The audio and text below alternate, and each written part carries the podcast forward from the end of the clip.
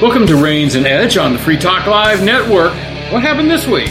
Well, anti abortion advocates want to block Texas highways. Elon Musk blames the Anti Defamation League for 60% drop in ad sales on X Twitter. Pastor forcibly removed from a school board meeting for reading aloud porn book from kids' library. Donald Trump wallops Biden in unlikely voter poll. In a flashback to last week's discussion, retailers eager for a tsunami of business from Gen Z so- shoppers. Uh, what the Cochrane Review says about masks for COVID 19 and what it doesn't. Finally, U.S. Virgin Islands says JP Morgan notified Treasury of more than 1 billion with a B in Jeffrey Epstein human trafficking transactions after he died. And that is a prolific dead person right there. Anyway, I'm Henry Raines. I'm Mark Edge. And this is Raines and Edge on the Free Talk Live Network. Mark, oh, I, I gotta get some sound effects because uh, the last 24 hours, nobody knows the trouble I've seen. Nobody knows. Yeah, there you go.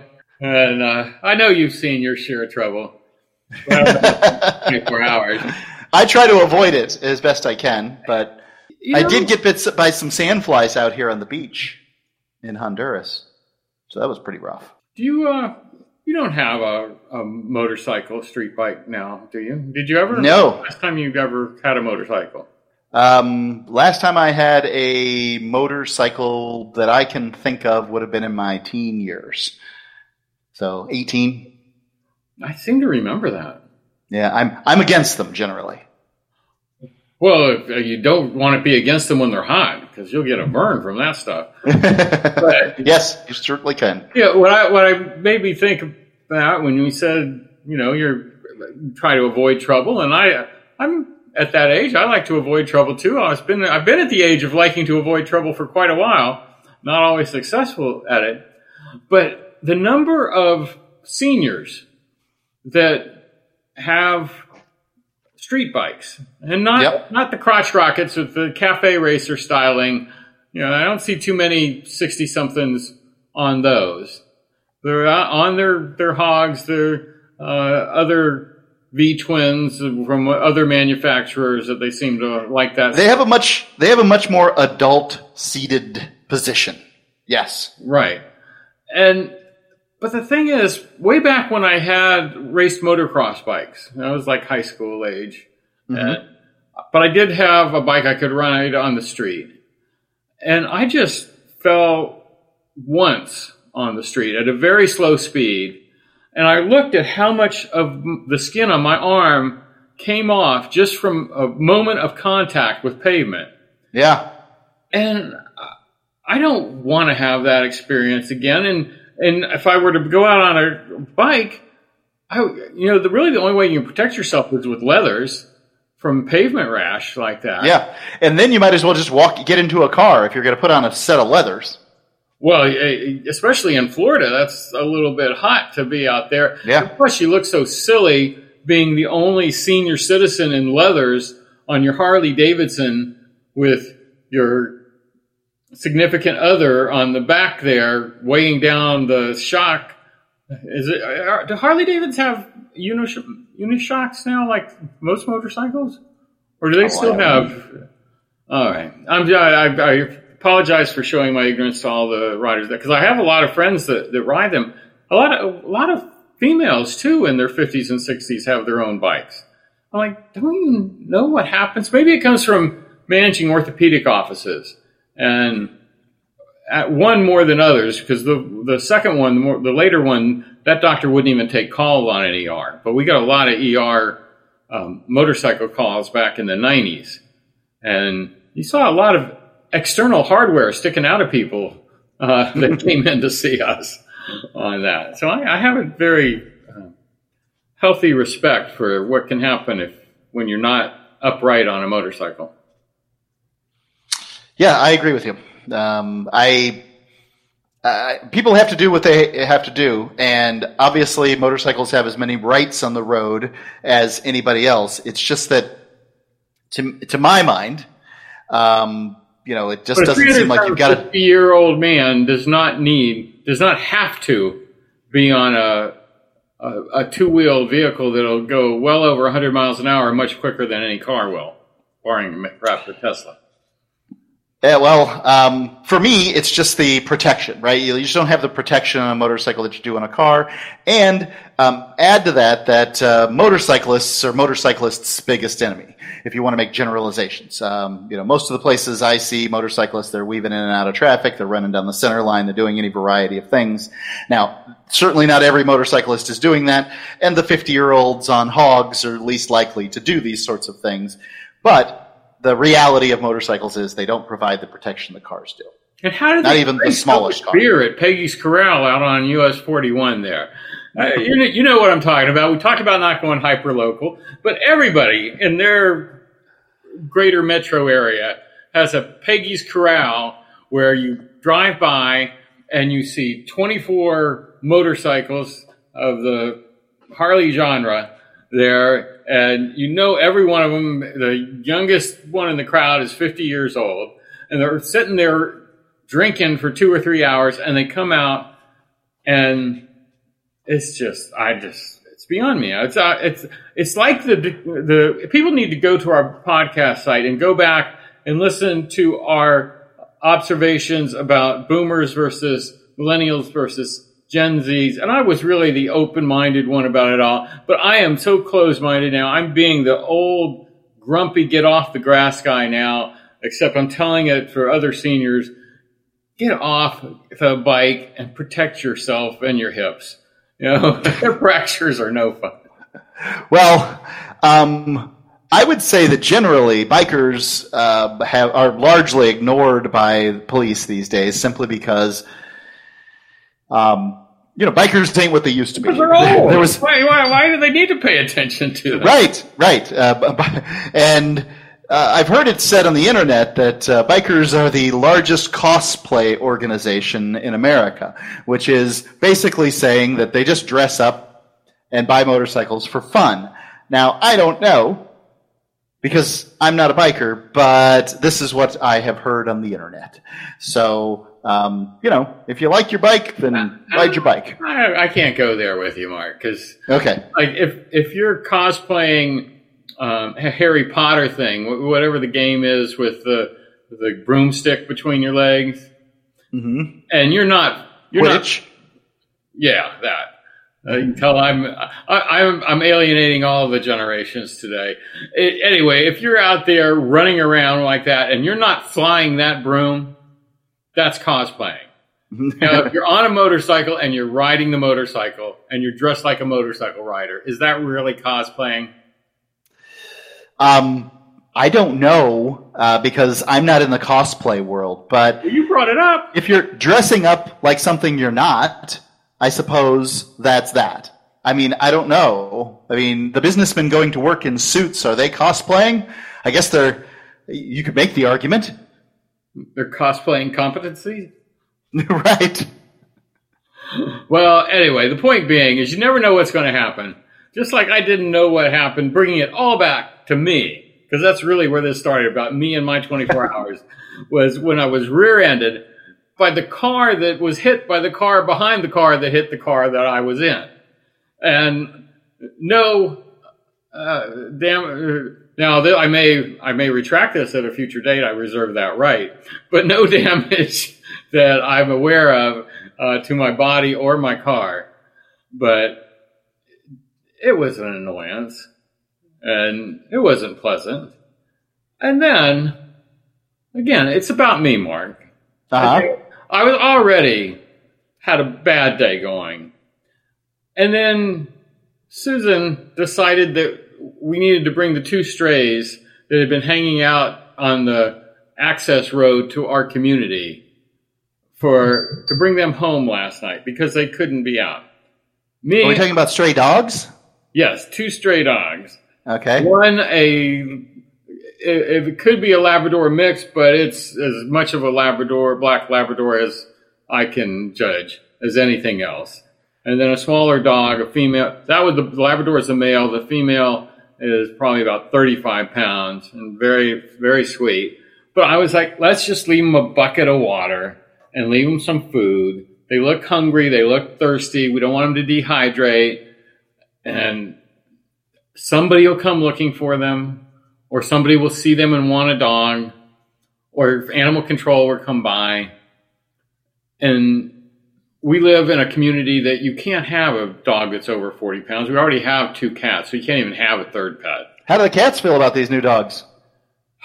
They feel betrayed.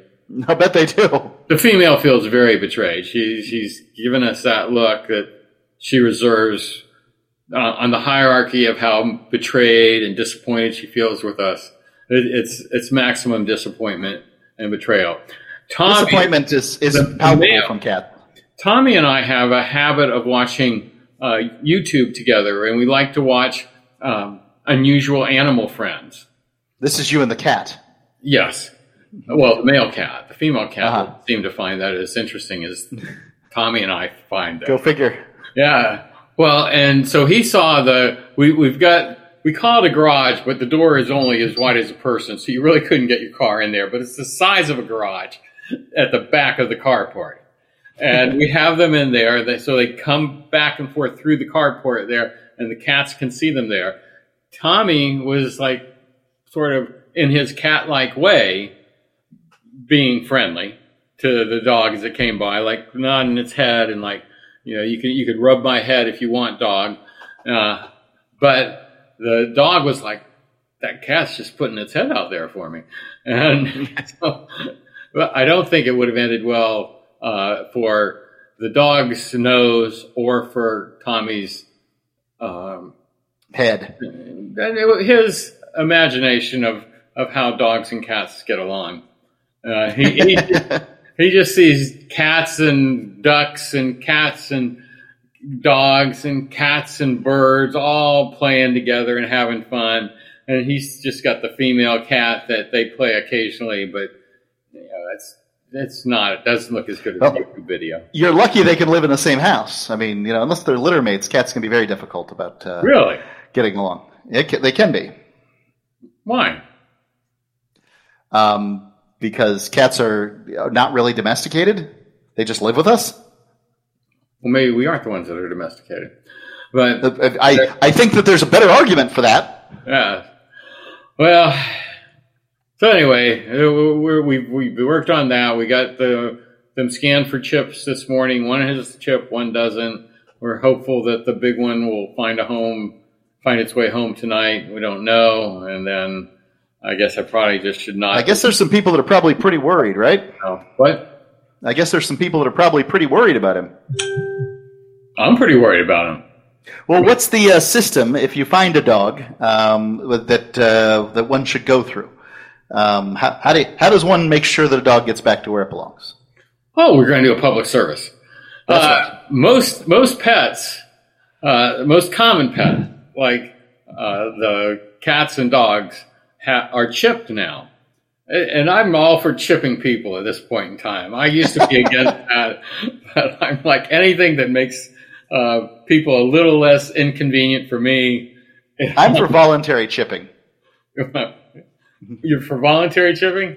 Or- Voluntary chipping. Go ahead and chip yourself if you want. There should be an age limit. I mean, I'm ready. Anyway, I digress. So you, you scan the, you bring the dog in, then they have this magic wand or like TV control looking thing over it. And, you know, if they hear a beep, that means it's got a chip in it and they get the number and then they access the database. And so it turns out that Bruno had a chip, has a chip in him and, uh, Bruno was in the database, and Bruno's, um, you know, in the old days we used to call them owners, but uh, Bruno's parent has been informed that uh, adopted parent has been Yes. informed that somebody has the dog, and hopefully they will respond to that message, because because the they, they don't. Ex- it's almost like HIPAA, you know, your medical information. You don't ex- extend the your pet's information freely back and forth through this database, but we do know by the geographic locator that uh, Bruno's home is probably a half mile from here. Oh, good. Yeah. I uh, I hope he gets back today. Uh, my dog was missing for about four hours, um, maybe less than a year ago, and it was not a good feeling. No. Well, our, we had a dog. Uh, you knew, I think you met Slim. Slim was a, a street dog. He lived to be 18 and a half, but at about age 16 or 17, he just got it into him one day to, to take off. And he had taken off before, but he'd always come back a few hours mm-hmm. later. He, he was pretty street smart. And he actually, I think he caught the scent of a female coyote, is my theory, because he wound up over in, uh, again, hyperlocality at the at the mouth of the Manatee River. I'll describe it that way.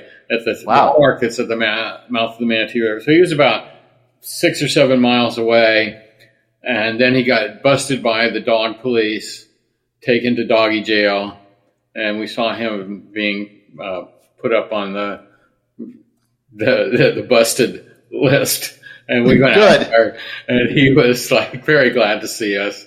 And he he was. Uh, I hope that taught him a lesson.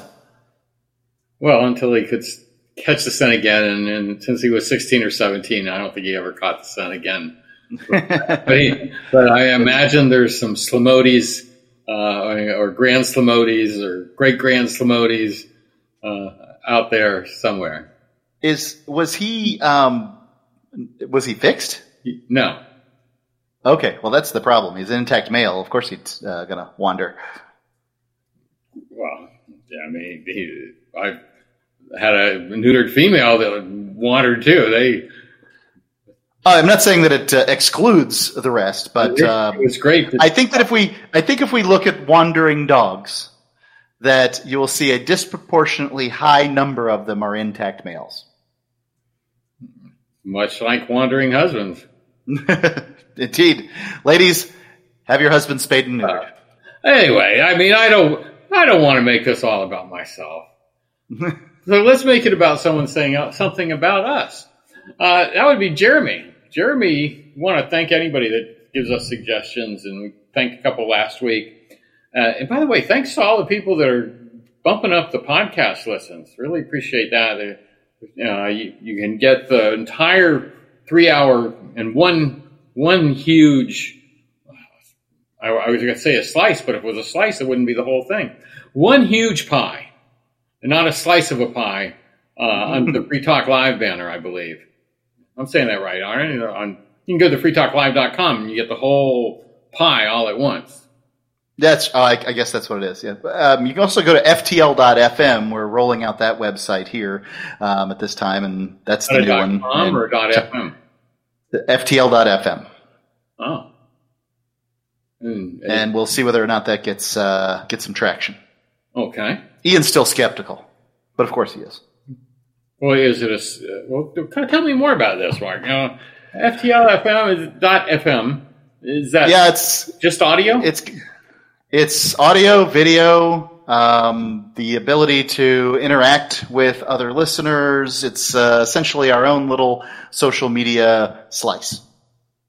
How's that? And do you like do you get on there and you have followers or how, how do people interact with it well um, it's set up uh, yeah i mean you can connect with people. You don't have followers necessarily. You connect with them. And um, but I, I, you know there's no one to interact with so i haven't had a lot of interaction yet. Well, why don't we just take it up like we said last time you can have this and bring it over to myspace.com and have that libertarian ecosphere there with uh, like a Venn diagram, you know, with the mm-hmm. FTL.FM overlapping MySpace.com and and the libertarian ethos and ecosystem just is like a cloud hanging over all of it. I I think that's a great idea. Um, however, I paid for all this. well, how much sweeter could it be to have paid for that and then use it to co-op Justin Timberlake's multi-million dollar investment in MySpace? well, I'm not sure I co-opted. Uh, it'll still be he'll still be the owner.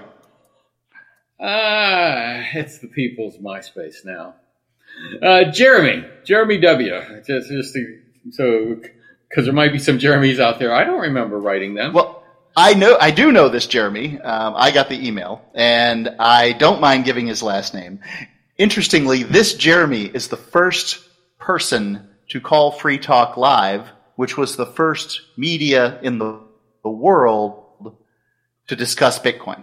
So Jeremy made the first Bitcoin call to Free Talk Live in 2010 uh, Ooh, about the Bitcoin. ancient. Well, he's uh, he's a younger man than I. He must I'm be. 52. He's younger than me too. yes, he is. I, I like the way he included me because it says, "Hey, Mark and Henry." Yep. I think it would be cool if you had a Vimeo line for Raines and Edge that listeners can leave messages on that can be played on the air forward slash podcast, air slash podcast. Uh, that would make Henry feel a little bit more like the old radio shows, and he did sort of the uh, happy face emoji there. The one kind of type, not the not the canned emoji faces now that all the keyboards all have built in. I like the typed ones. I'm old school. Uh, I well, I I thank Jeremy for that. I and I Jeremy, I believe if, I looked at it a little bit. I think we'll have it ready to go by next week. And I also I also I don't want to make a promise on this, but I think we'll have the Raines and Edge. There, like I said, there were some things that distracted me from the getting this done last week. One was the hurricane that I had to evacuate. the hurricane was so distracting. Yes. And now I have dogs and upset cats and, and chips and things like that. But I think we'll be back to at least a semblance of normalcy that we can have some of these nice things. Um, I don't even want the semblance of normalcy to be part of our branding. Uh, well, I don't think you have too much to worry about there. Running on time will, will probably not be part of the branding either because we're coming up against the clock now and important messages. Besides just the fact that we'll have a bigger social media presence, we'll have an email line, we'll have more with some of Mark's stories right after this. You're to Free Talk Live. Oh, excuse me. I go back into post production and I will say, you're listening to Raines and Edge on the Free Talk Live Network.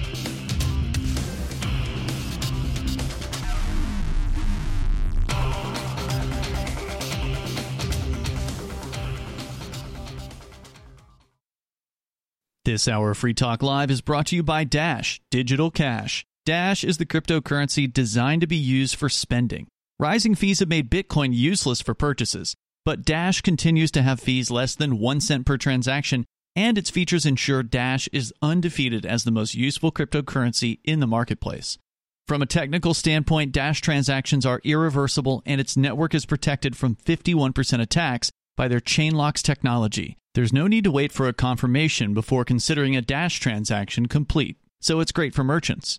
Dash is one of the oldest cryptocurrencies and is widely available on exchanges, including the decentralized Maya protocol and in multi crypto wallets. It's easy to get and use Dash. Start by learning more at dash.org.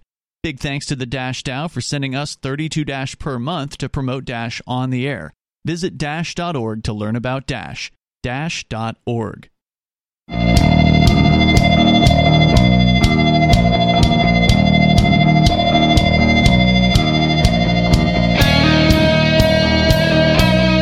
It's Raines and Edge on the Free Talk Live Network. I'm Henry Raines. I'm Mark Edge. Mark, we have so many stories to get to this week, and but I understand you're focused on porn. yes, I am. This is from Zero Hedge, um, uh, and the, the the headline says it all. Watch. It's a video. Pastor forcibly removed from school board meeting for reading aloud porn book from kids' library. And they even used the uh, apostrophe for the plural properly. So, a pastor in Florida, this is Indian River County, was forcibly removed from a school board meeting when he attempted to read aloud pornographic passages from a book that is available in the kids' library. Uh, the man was one of around 30 parents. I have so many questions, but I'm only going to momentarily interrupt you to Wait, Yeah. Wait. we can get to the questions in a second, but I think that uh, we need to we need to lay out the situation first. We- the man we- was a, We need some exposition, Mark. yeah, that's right. The man was from uh, with around thirty parents in Monday meeting at the Indian River County School Board. Pastor John K. Amanchukwu, uh, Oh, whoa, whoa, whoa, slow down now. Let me, Yeah. let me let me hear that name again. Yeah. Aman Chuk, Chukwa? Aman Chukwa. Uh, began to read from the book titled 13 Reasons Why by Jay Asher, but he only got one sentence in before the book, the board shut him down. Uh, Now, I'm not going to read this on the air because there are rules against prurience, but, Really? um, yeah, there are on the radio. well, wait, wait, wait. I'm, I don't want you to do anything we're not supposed to. So let me just catch up. Aman Chakawal was the pastor. Right. Uh, uh, so I got that pretty close. Does it Yep. give the church? It doesn't. Uh, nowhere in that, not anywhere in that article. That because it doesn't sound. I, I I don't want to be too too biased or prejudiced about this, but or it doesn't sound like your typical Christian pastor's name. Um, I I can't say it's a black man. Maybe he's from Africa. Oh, Is my guess. Oh, I, I was see. I was thinking uh, Central Asian or something like that. Right. Now, my see, I I just assumed stuff and I was wrong. Yep. The um, those African pastors can be very adamant on uh, certain issues. Um, you remember, it's like Uganda where being gay is outlawed. So Or punishable by death. That- yeah, that kind of thing. Yeah, it's it's a little extreme. So uh, the the line is, as if letting him give me the digit. I'm filling that part in. Was going to cure all my problems. The pastor read, prompting one board member to yell into the microphone, "Sir, I will stop you right there." Wait a minute. Wait, wait. Um, back- now, say it again with your, you know, protected uh, syntax there. Right. As if letting him give me the digit was going to cure all my problems. Sounds like a proctology exam to me. Uh, well, it could be, How's Um, medical? but apparently this uh, county uh, board member was not prepared to uh, listen any further. Hmm. Was this so- a male or a female uh, board member? Uh, it was a male. Well, sensitive. I watched the video. Um, you know, don't have the video here for you. A citizen read. Uh, this is the Libs of TikTok, which is uh, a great little uh, bit on um, Twitter or X or whatever you want to call it Graphic. Oh, A citizen read from a pornographic book available to students in at IRC schools and was shut down by the board, then removed by security. Too graphic for the board to hear, but perfectly okay for middle schoolers. Make it make sense. Um, and I, Do we have the I, I would take this. What's that? do we have the title of the book? 13 Reasons Why by Jay Asher. Okay. Could please continue. And there's plenty of these books out there, the books that are entitled to sort of help young people transition from this, uh, you know, world of not understanding sex at all to this world where they understand it, right? Um, it's just that When does that happen? when does what happen? That you understand sex? Understand sex. Okay, well, Did I? I missed that. Nobody wants my book on it, I can tell you that. As Fox News reports, other parents at the meeting were also cut off when reading from different books, all available to school children. However, Governor Ron DeSantis instituted a rule earlier this year that states parents shall have the right to read passages from any material that is subject to an objection. The rule also decrees that if parents are present, prevented from doing so, the materials they are objecting to must be immediately removed and discontinued from use in the school. And I kind of feel like if you sit on a school board, you should have to listen to passages from books that are available in that school's uh, system's library. I mean, I don't see why not. It just seems like a strange thing to do to for a school board to say, "Ah, I can't listen to that. I'm sorry." And it's not like we're talking about a long time here. I think you're given a meager three minutes to chit chat with the board in any given uh, well, event. I, I would disagree with that in that there could be things that are appropriate in a book that someone's reading that in a general populace populated auditorium is not appropriate. But I, while you were buying a little time, the I, I googled 13 reasons why, and I think I was taken aback because I, I was ready to make a lot of light of this. And do you know what 13 reasons why is? No, I haven't looked it up. Yeah, well, neither did I until just, and I feel really um, socially disconnected from uh, culturally di- disconnected. I, I, meant to say.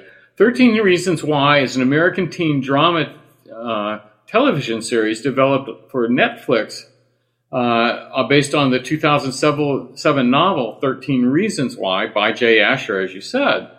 Yep, um, novel, okay. The series revolves around a high school student and the aftermath of the suicide of a fellow student, a male student, and the aftermath of the suicide of a fellow uh, female student. Before her death, she leaves behind a box of cassette tapes in which she details the reasons why she chose to end her life, as well as the people she believes are responsible for her death. Now, I don't have time to read through this quite long synopsis of, of who the characters are and what's happened. But, you know, teen suicide is a real problem now. Sure. It seems like. I think it's probably always been, but yeah. Well, I think the numbers bear out that it's the worst problem now.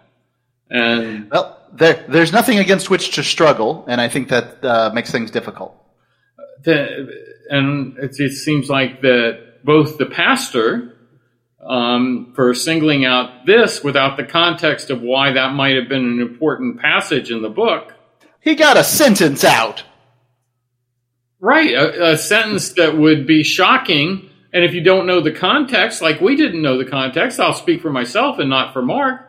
Is I certainly didn't. You, you know, it becomes a, a chance for me to make a snide comment about a proctology and and try and find some cheap humor about the whole thing, but evidently it's a real subject. And you know, luckily my my te- my teenagers have survived past teenagerhood, but you know, friends of theirs have done self did not, and I, I I I feel chastened by this.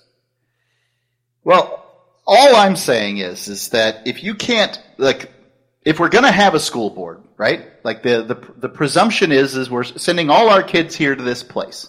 And that place is going to teach them things. And we should all have a voice in what those things are. Right? And no. No, we should not all have a voice. Who should have a voice? Well, it depends on what you're talking about. You're talking about we should all have a voice on what's in the library, so every single person in the community gets a veto over what's in the library? No, I think that uh, really the problem is is government school. Um, if you want my solution to the problem, the problem is is that you can't get enough people from a variety of different backgrounds to agree on one thing, um, any one thing, including which books should be in a library. And why spend your life fighting morons? Because that's what everybody thinks that everybody else on the other side of the issue is, right? The person with whom, who disagrees with you on teen sex or uh, suicide or self harm or whatever the important topic is, because I can assure you I disagree with parents that are right on my street on how I should raise my kid. And, um, you know, the idea that they would be able to determine what books he can read and what books he can't read sounds ridiculous to me.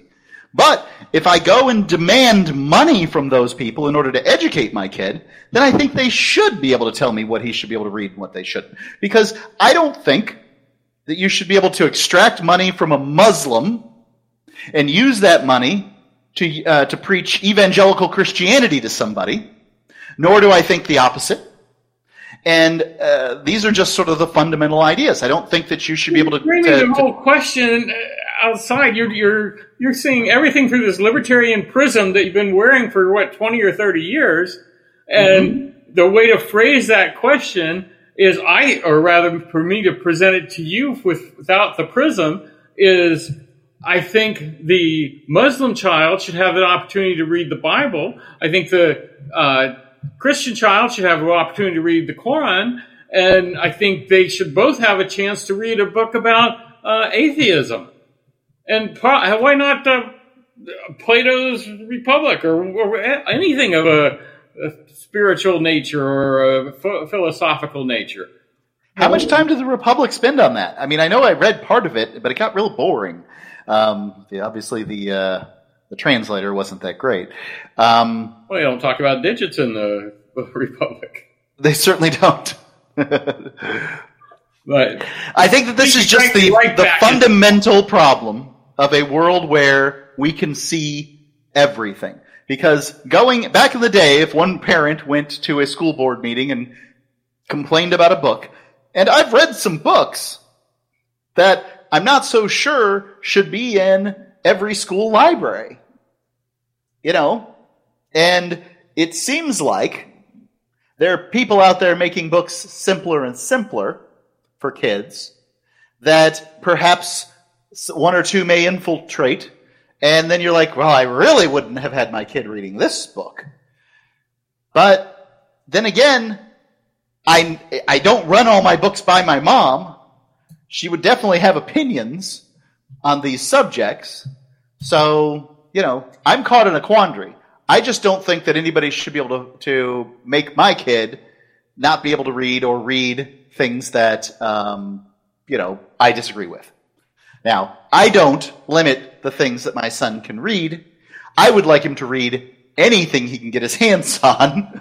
he has access to my um, Marvel Unlimited uh, subscription, so he can read comic books too, which I was just thinking this week as I was reading through an old Jack Kirby and Stan Lee Thor. Um, this is the reason that my diction is so good, is because it's written at such a high level back then. clobbering time. What's this? It's clobbering time. this is the best you got to uh, to rebut that.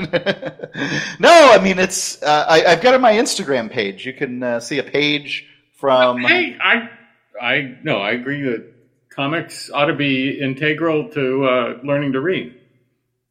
I just wish that comics today were as uh, that, that like the pictures are to me are far more compelling than Jack Kirby's artwork was. Um, you know, the guy was putting out I think eight, eight titles a month for a while, and however, I just think that uh, Stan had a way with prose. Well, to take us back to, I think, what you were talking about originally on this story about the books and the, the library for, was it, was it for high school age or middle school age? Um, Um, this was middle school. okay. All right. So we're talking about those. So, you know, we could make the argument that perhaps what is appropriate for middle school isn't appropriate for high school or what vice versa. What appropriate high school is not appropriate for middle school. The, And wouldn't you would you agree that uh, high school it's, high schoolers are adults, right?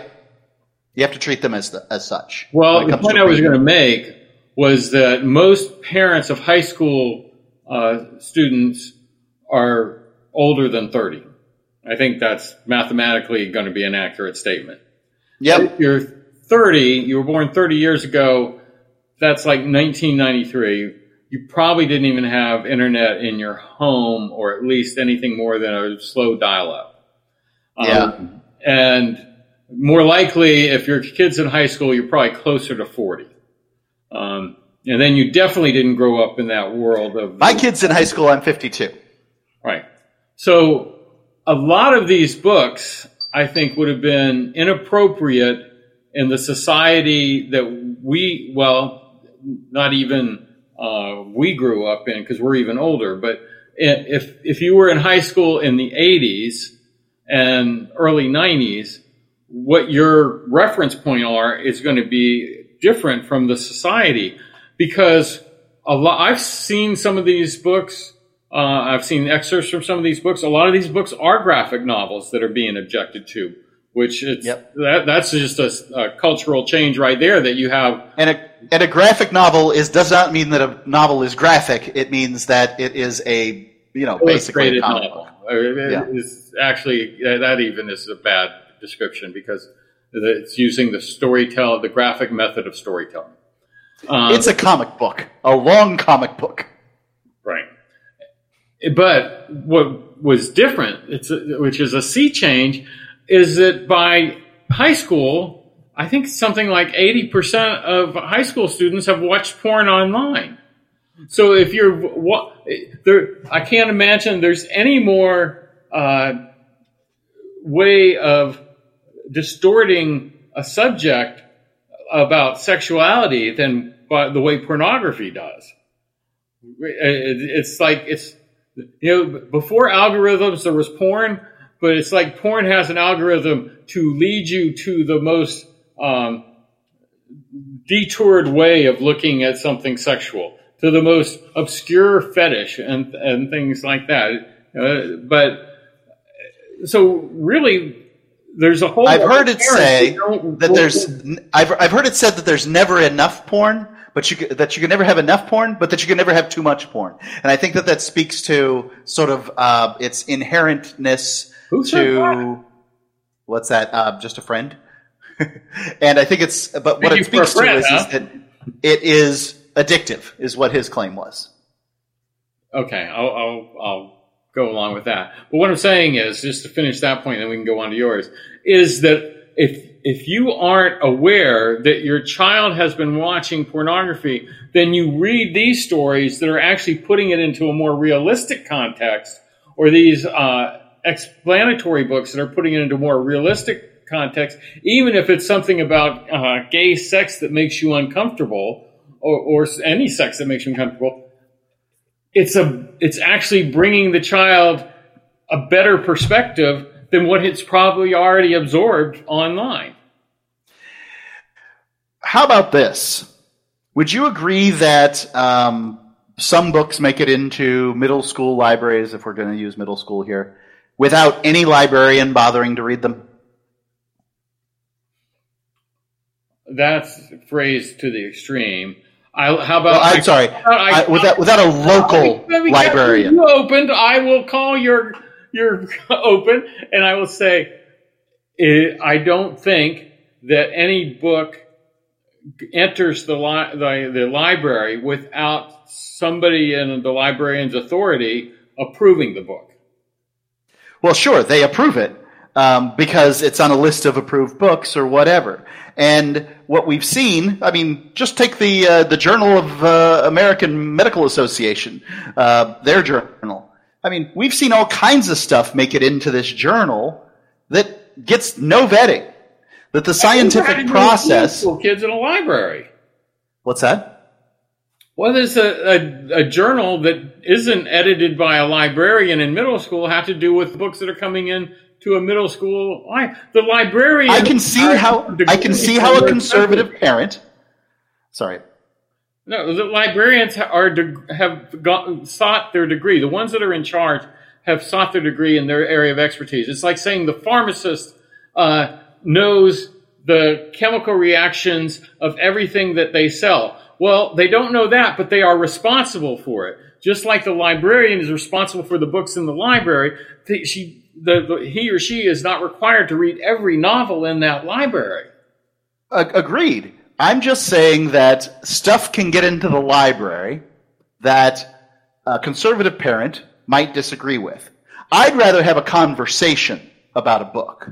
If my son, you know, gets a hold of a book, I'd like to have a conversation about it. That way we can flesh this out. I don't want you to get one simple opinion from some guy named Jay Asher. Like, what the hell does Jay Asher know about life? I don't know, but I suspect, as vain as I am, that I know more. So I'd like to have a conversation how, about How it. successful is your Netflix series? well, I had a uh, nationally syndicated radio program for uh, over 20 years, so Yeah, well, I can say that? I can say that my opinion is at the very least interesting. I, I won't argue that, but It's, I think. Well, I mean- I think he may have a. Debbie does Debbie does Dallas has got a lot of views. That doesn't make it art. Well, I, I don't know how many times have you watched it. I, Not all the nuances yet. I, I don't I, I don't know, know anything about it um, other than it is the probably the most famous pornographic film. No, that's not. I that I, I, I famous. You know the, the name itself. You know what it is when you say it. Dallas, there was Deep Throat that got mass media attention. Before Deep Throat, there was I Am Curious Yellow that got attention. Um, you, you're just too young. Okay. There's something about a green box, I believe, behind the green door, maybe. Green Door. That was Yeah. after. Apparently, you know all these. Well, Deep Throat was the one that got the the you- where you saw Linda Lovelace and the stars of it on places like the Tonight Show and things like that. It became a late night uh, joke and discussion. Phenom. Yeah. Well, deep. Th- I, which came first, the Nixon um, snitch or the uh, uh, the porno- pornographic film? Which pornographic film? Oh, Deep Throat. Well, Deep Throat must have preceded that. Okay. Well, I don't think they. I don't think that they didn't name the movie after uh, a whistleblower in the Nixon administration. I'm- They name a lot of their movies after other movies. one. It was about something else. If there's if there's anything that hits the news, something in porn is going to reference it, or was at one point. Coming back, Anyway. wherever we were on the original story. All I'm saying is is that it seems wrong to me to demand tax money from a parent that um, is is forced and then then take then take their tax money and teach things that are abhorrent to them, and that's my stance. All right. Well, I would just say that a for the conservative parent or the liberal parent that has a problem with one of those books, most libraries and most school systems have a procedure for asking for the review, and the review goes before the designated people that are supposed to have a background in all this, and it's been hijacked by uh, a lot of vocal uh, pressure from other other places. Also, the concept of taxing diverse people for a compromised product, whether it's be education or healthcare, is not uh, that far of an extreme position, and it's actually how things get done. But you got about 10, 20 seconds if you want to rebut that, Mark, and or you can go down memory lane. Well, I think the charter schools are solving. Charter schools are solving this problem to some extent. Uh, they're allowing people to take their money and focus them in different directions, and uh, you know, I find that preferable. I suppose. And in Florida, you can use your school voucher to buy TVs and uh, theme park tickets too. But that's a story for another day. Listening to Raines and Edge on the Free Talk Live Network.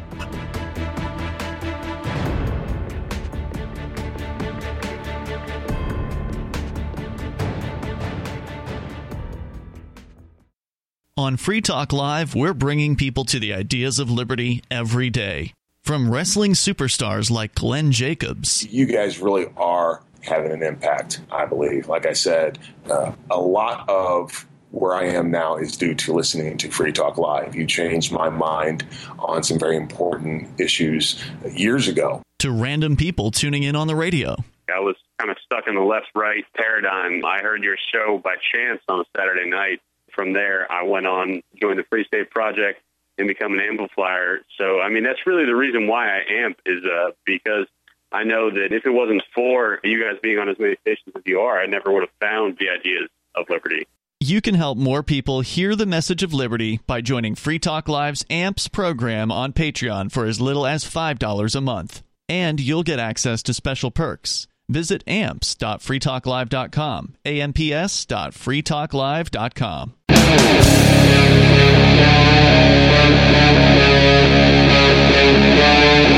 Free Talk Live. It's Raines and Edge on the Free Talk Live Network. I'm Henry Raines, I'm Mark Edge. and we have just beat to death the pastor that read from an alleged porn book in the school from the school library and uh, Indian River County school board system, school administration system. And I said, Mark, why don't we take up this next story? Why don't we talk about the consequences of uneducated sexual activity? Why don't we take up the consequences and some of the barriers you may find as you try to deal with the consequences of that?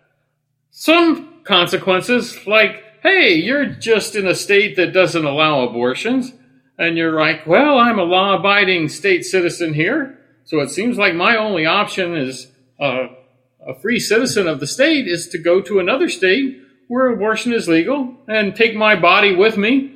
And you know, you can't seemed like- you can do with astral projection. We got to take the body across the state line to a doctor that's allowed to consult and advise me on the feasibility of having an abortion.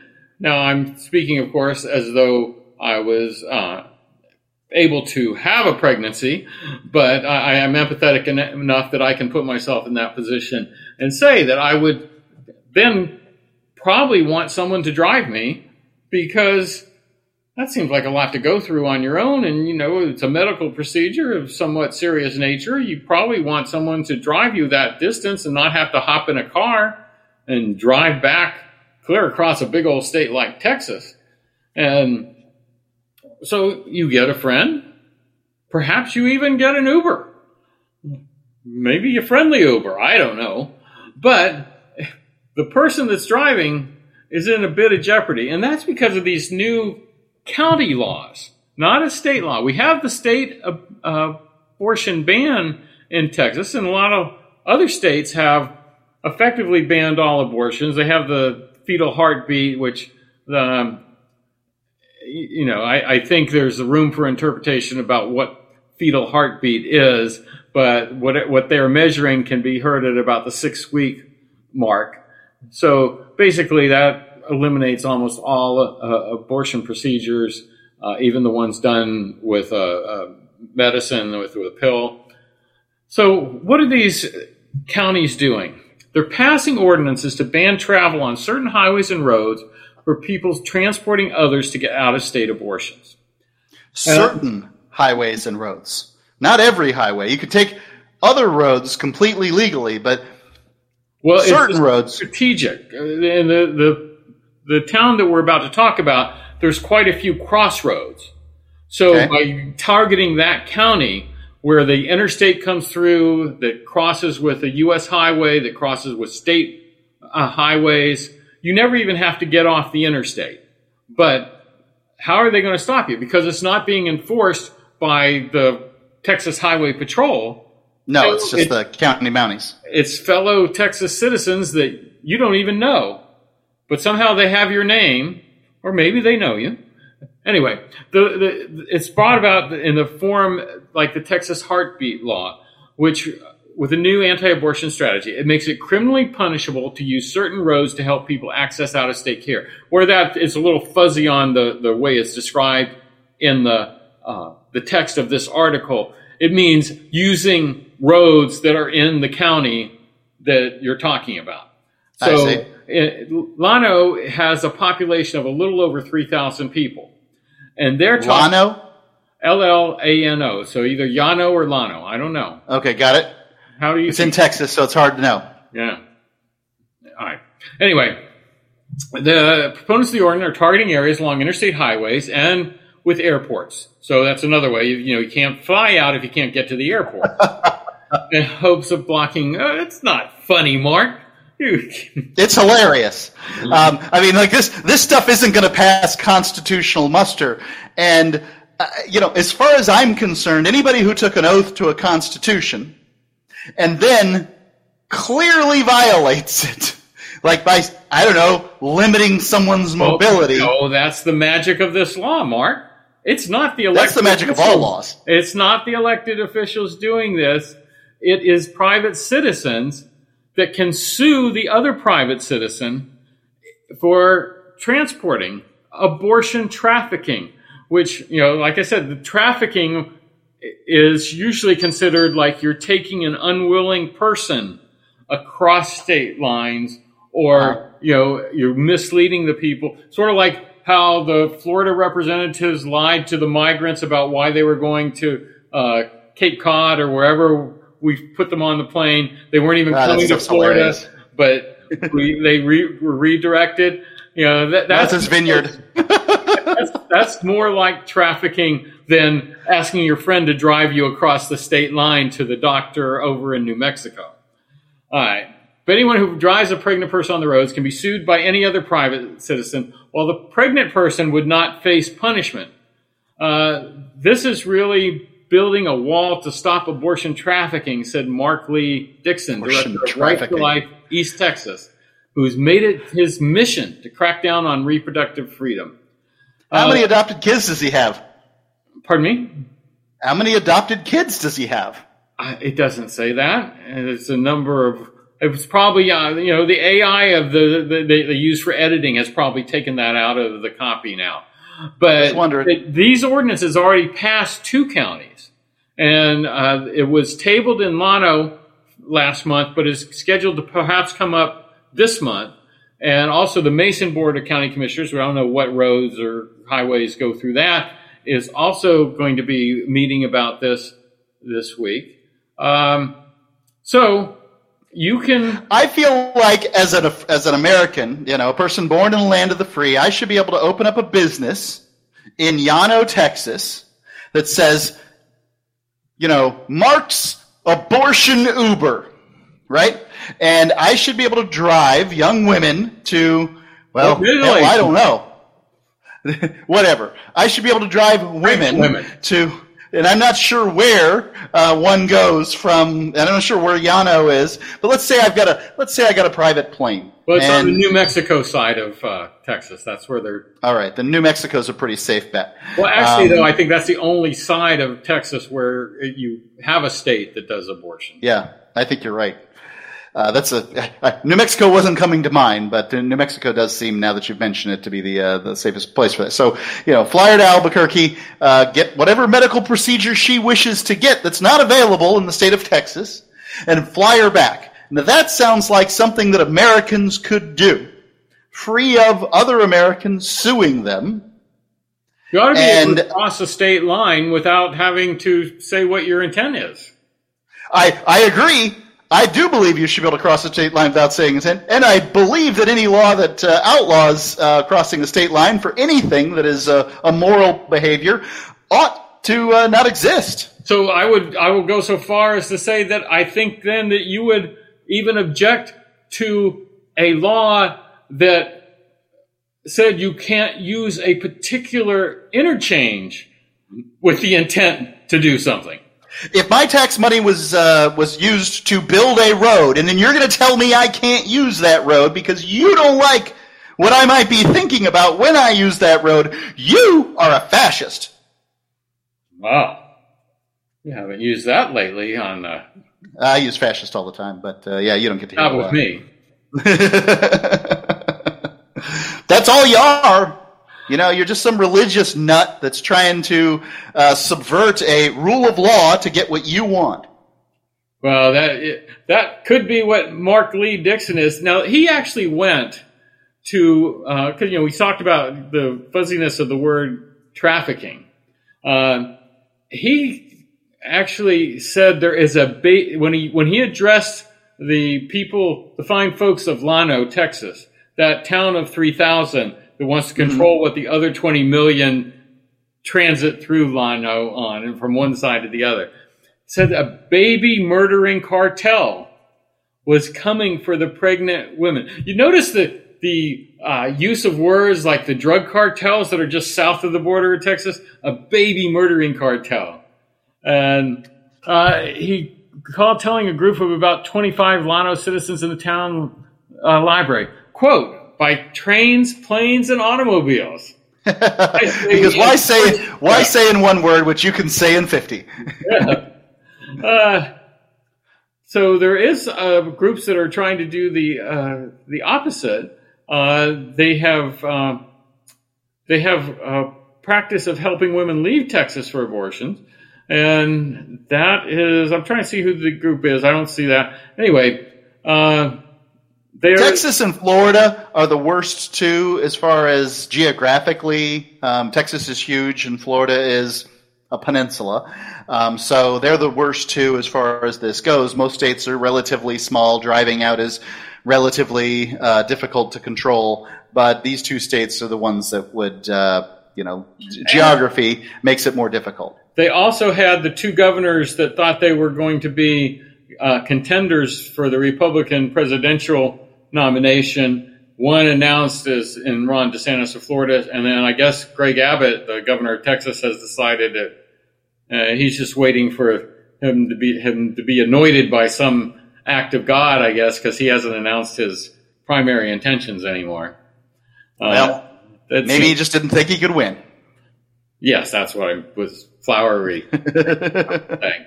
Anyway, the, the language of the draft ordinance says, quote, any individual for the purpose of providing or attaining an elect, elective abortion.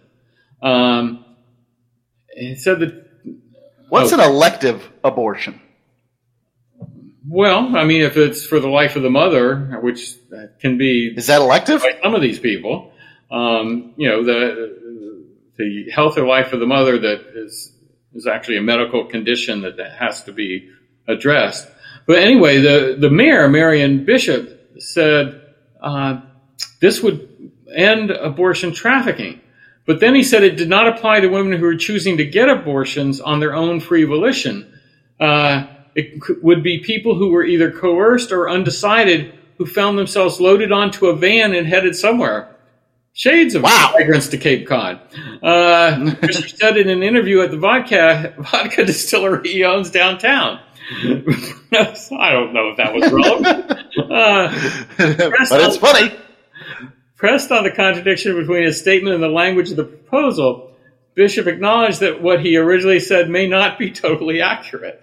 So well, there you go. Republicans are going to run on this, uh, which also I hear that Nikki Haley is gaining ground in New Hampshire for the New Hampshire primary. I don't think she can mm-hmm. uh, out uh, out uh, maneuver President Trump there, former President Trump, but uh, I guess second place would be a big achievement for her up there. You got your finger on the pulse of New Hampshire. Well, um, it's just remember, I'm I'm not the biggest fan of uh, any of these people that are running. Um, you know, my guy dropped out in 2016 and hasn't been back, so I'm not. I'm I'm waiting for Ron Paul and uh, Rand Paul to run on a, uh, a, combined ticket, and then I'll then I'll register to vote. But um, you know, as the case may be, uh, I all I can say regarding abortion is is that um, look, you can like it or you can dislike it, but taking law, making, making unconstitutional laws is not the way to solve a problem.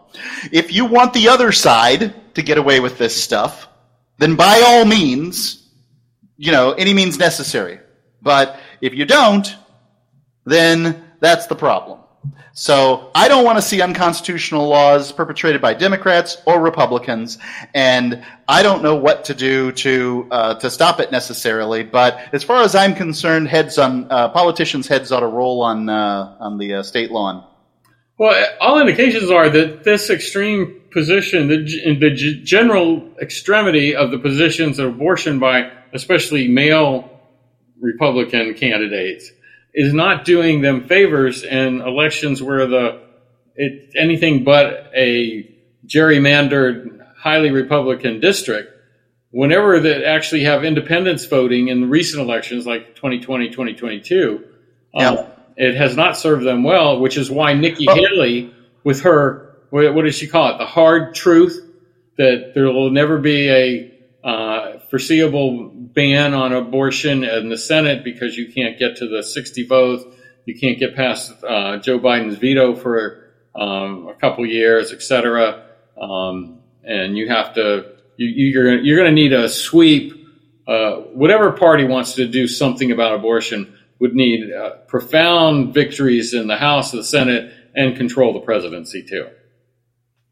Yeah, I, I mean it's uh, I I think that this is a losing uh, point for Republicans. I think they're the dog that caught the car um, on abortion. I think the best thing for Republicans had been if they uh, would just continue to be saying those darn Democrats want to kill babies and continue to re- use it as a uh, money raising uh, thing rather than actually getting uh, Roe v. Wade overturned. Now, I will agree.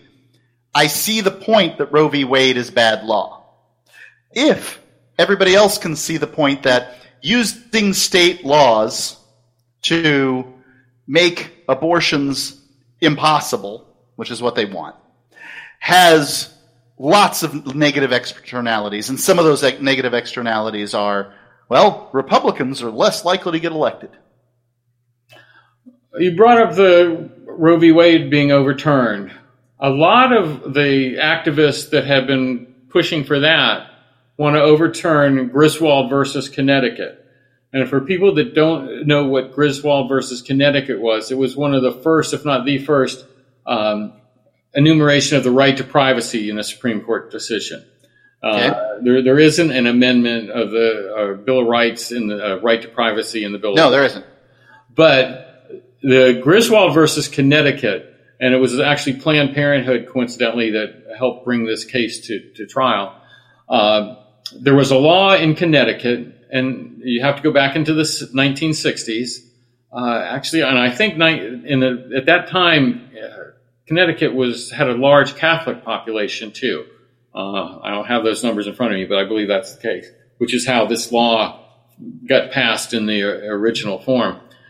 That a doctor was not allowed to tell a married couple to counsel them on contraception. Not about abortion, not prescribing contraception. Just contraception. Okay. To inform them about contraception.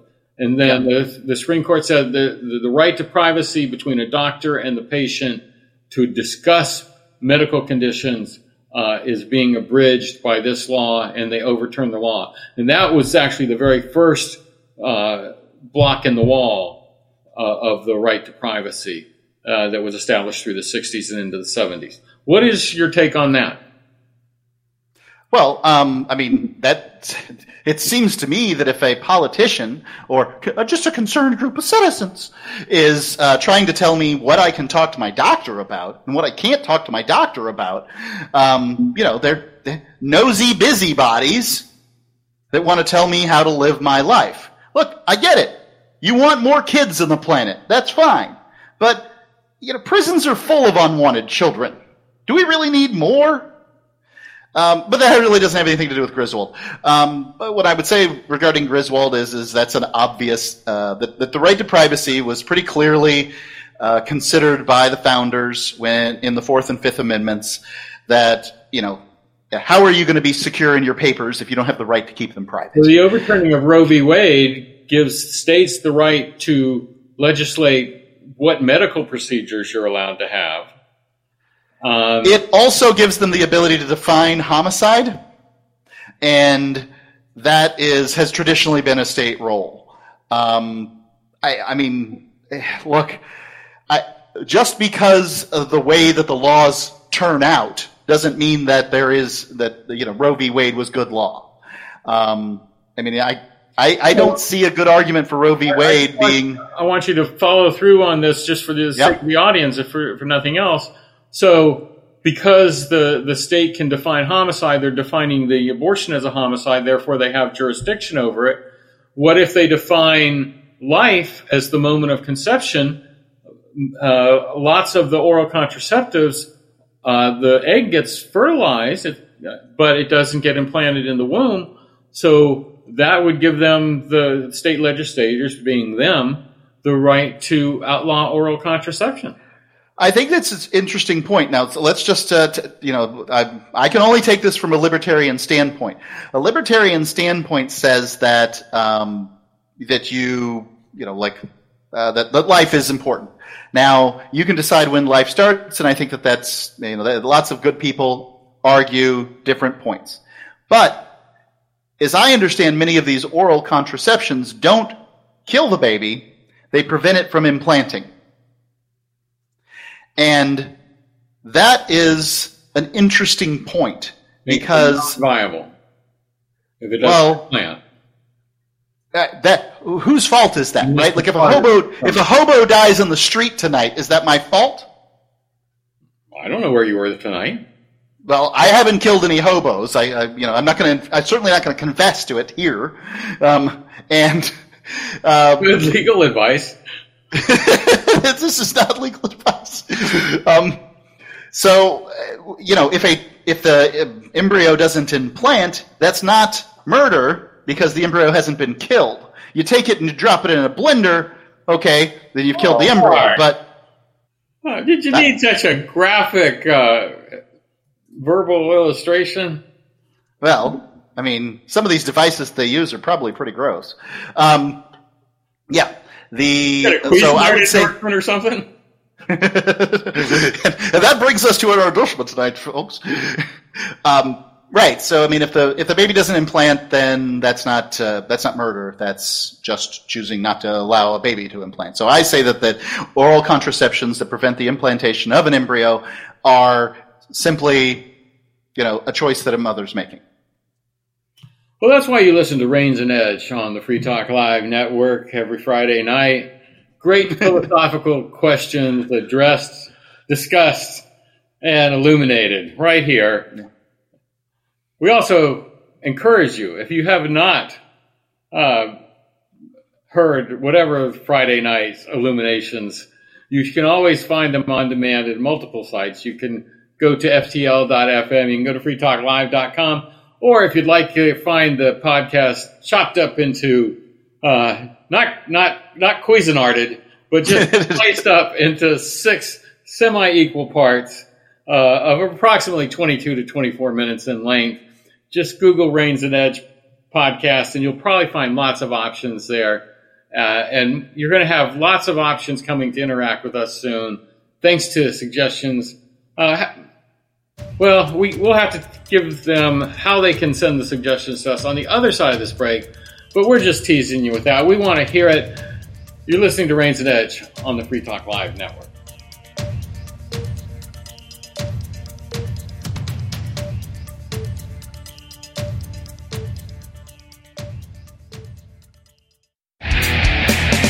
Protection. Eleutheromania.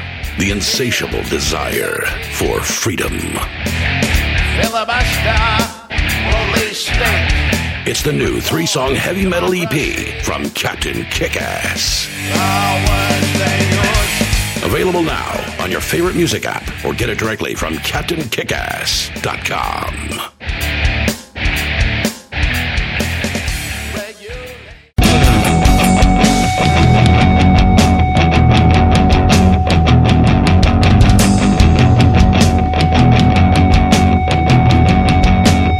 It's Raines and Edge on the Free Talk Live network. I'm Henry Raines, I'm Mark Edge. and we are coming around the south end of the hour. like that, Mark? I just It, it, it sounds accurate. Yes, we are. You know, it's like Cape Hatteras or something. The Cape Hatteras Talk Radio. We're coming right around that, and we're coming over. We're, we're, We're coming around Key West, waving at all the drunks. we we got the Pacific Ocean somewhere off in the distance. All right. Well, we, we let me just recap for a second. We talked about the anti-abortion advocates that want to control the highways of Texas and keep people uh, from driving on them if they fear bad intent of those same drivers. We talked about the pastor that got silenced for reading a graphic uh, passage from a a book from the middle school library. Uh, we've talked about uh, what else did we talk about, Mark?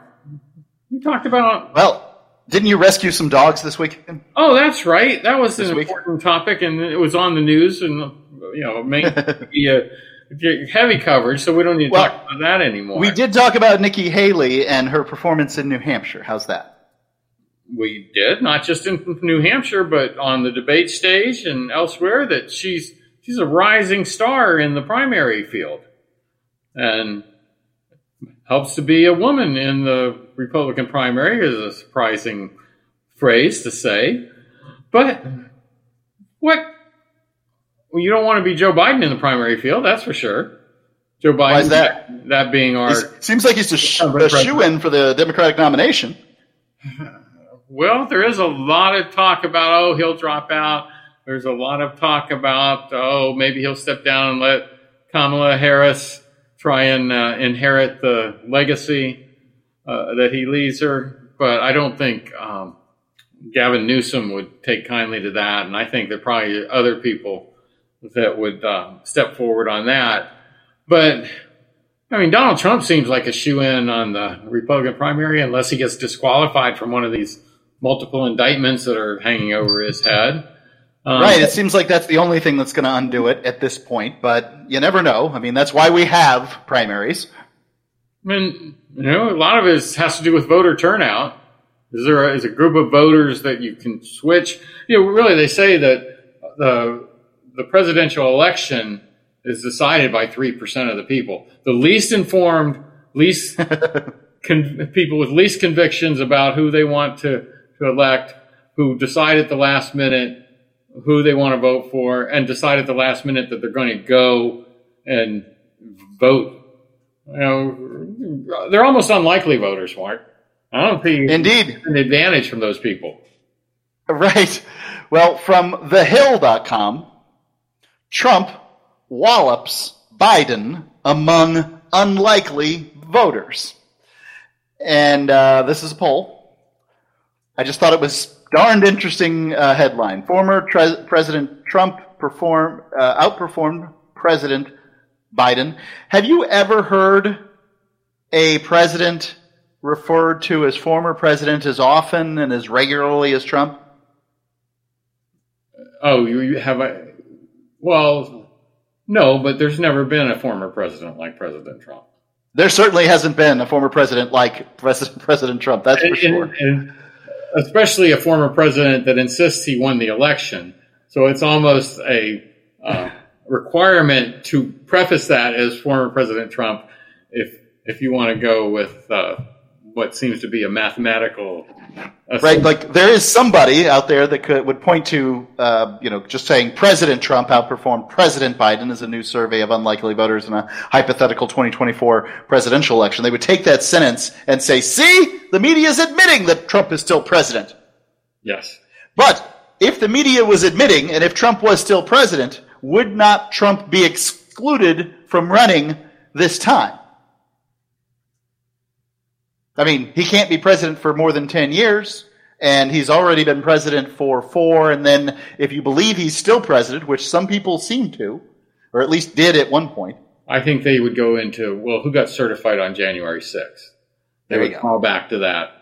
Uh, I, I don't know. I, think just it's- don't know anything. But you way- do realize that there are people that believe that Trump isn't playing 4D chess or 5D chess. He's playing 10D chess, and that currently he's the president, but he's letting everybody believe that Joe Biden's the president. Like, there's really some weird theories out there. Well, until John F. Kennedy Jr. comes back. Okay. Former President Trump uh, outperformed uh, President Biden in a new survey of unlikely voters in a hypothetical 2024 presidential election. I don't know how hypothetical it is, but uh, there you go. The Suffolk University slash USA Today survey released Wednesday, and this article is from 9 6 is the date. And so that's uh, yesterday. Uh, excuse me, nine six, and it's written by Sarah Fortinsky. Fortinsky. Anyway, what, what um, was the mathematical spread on that again? The, the percentages?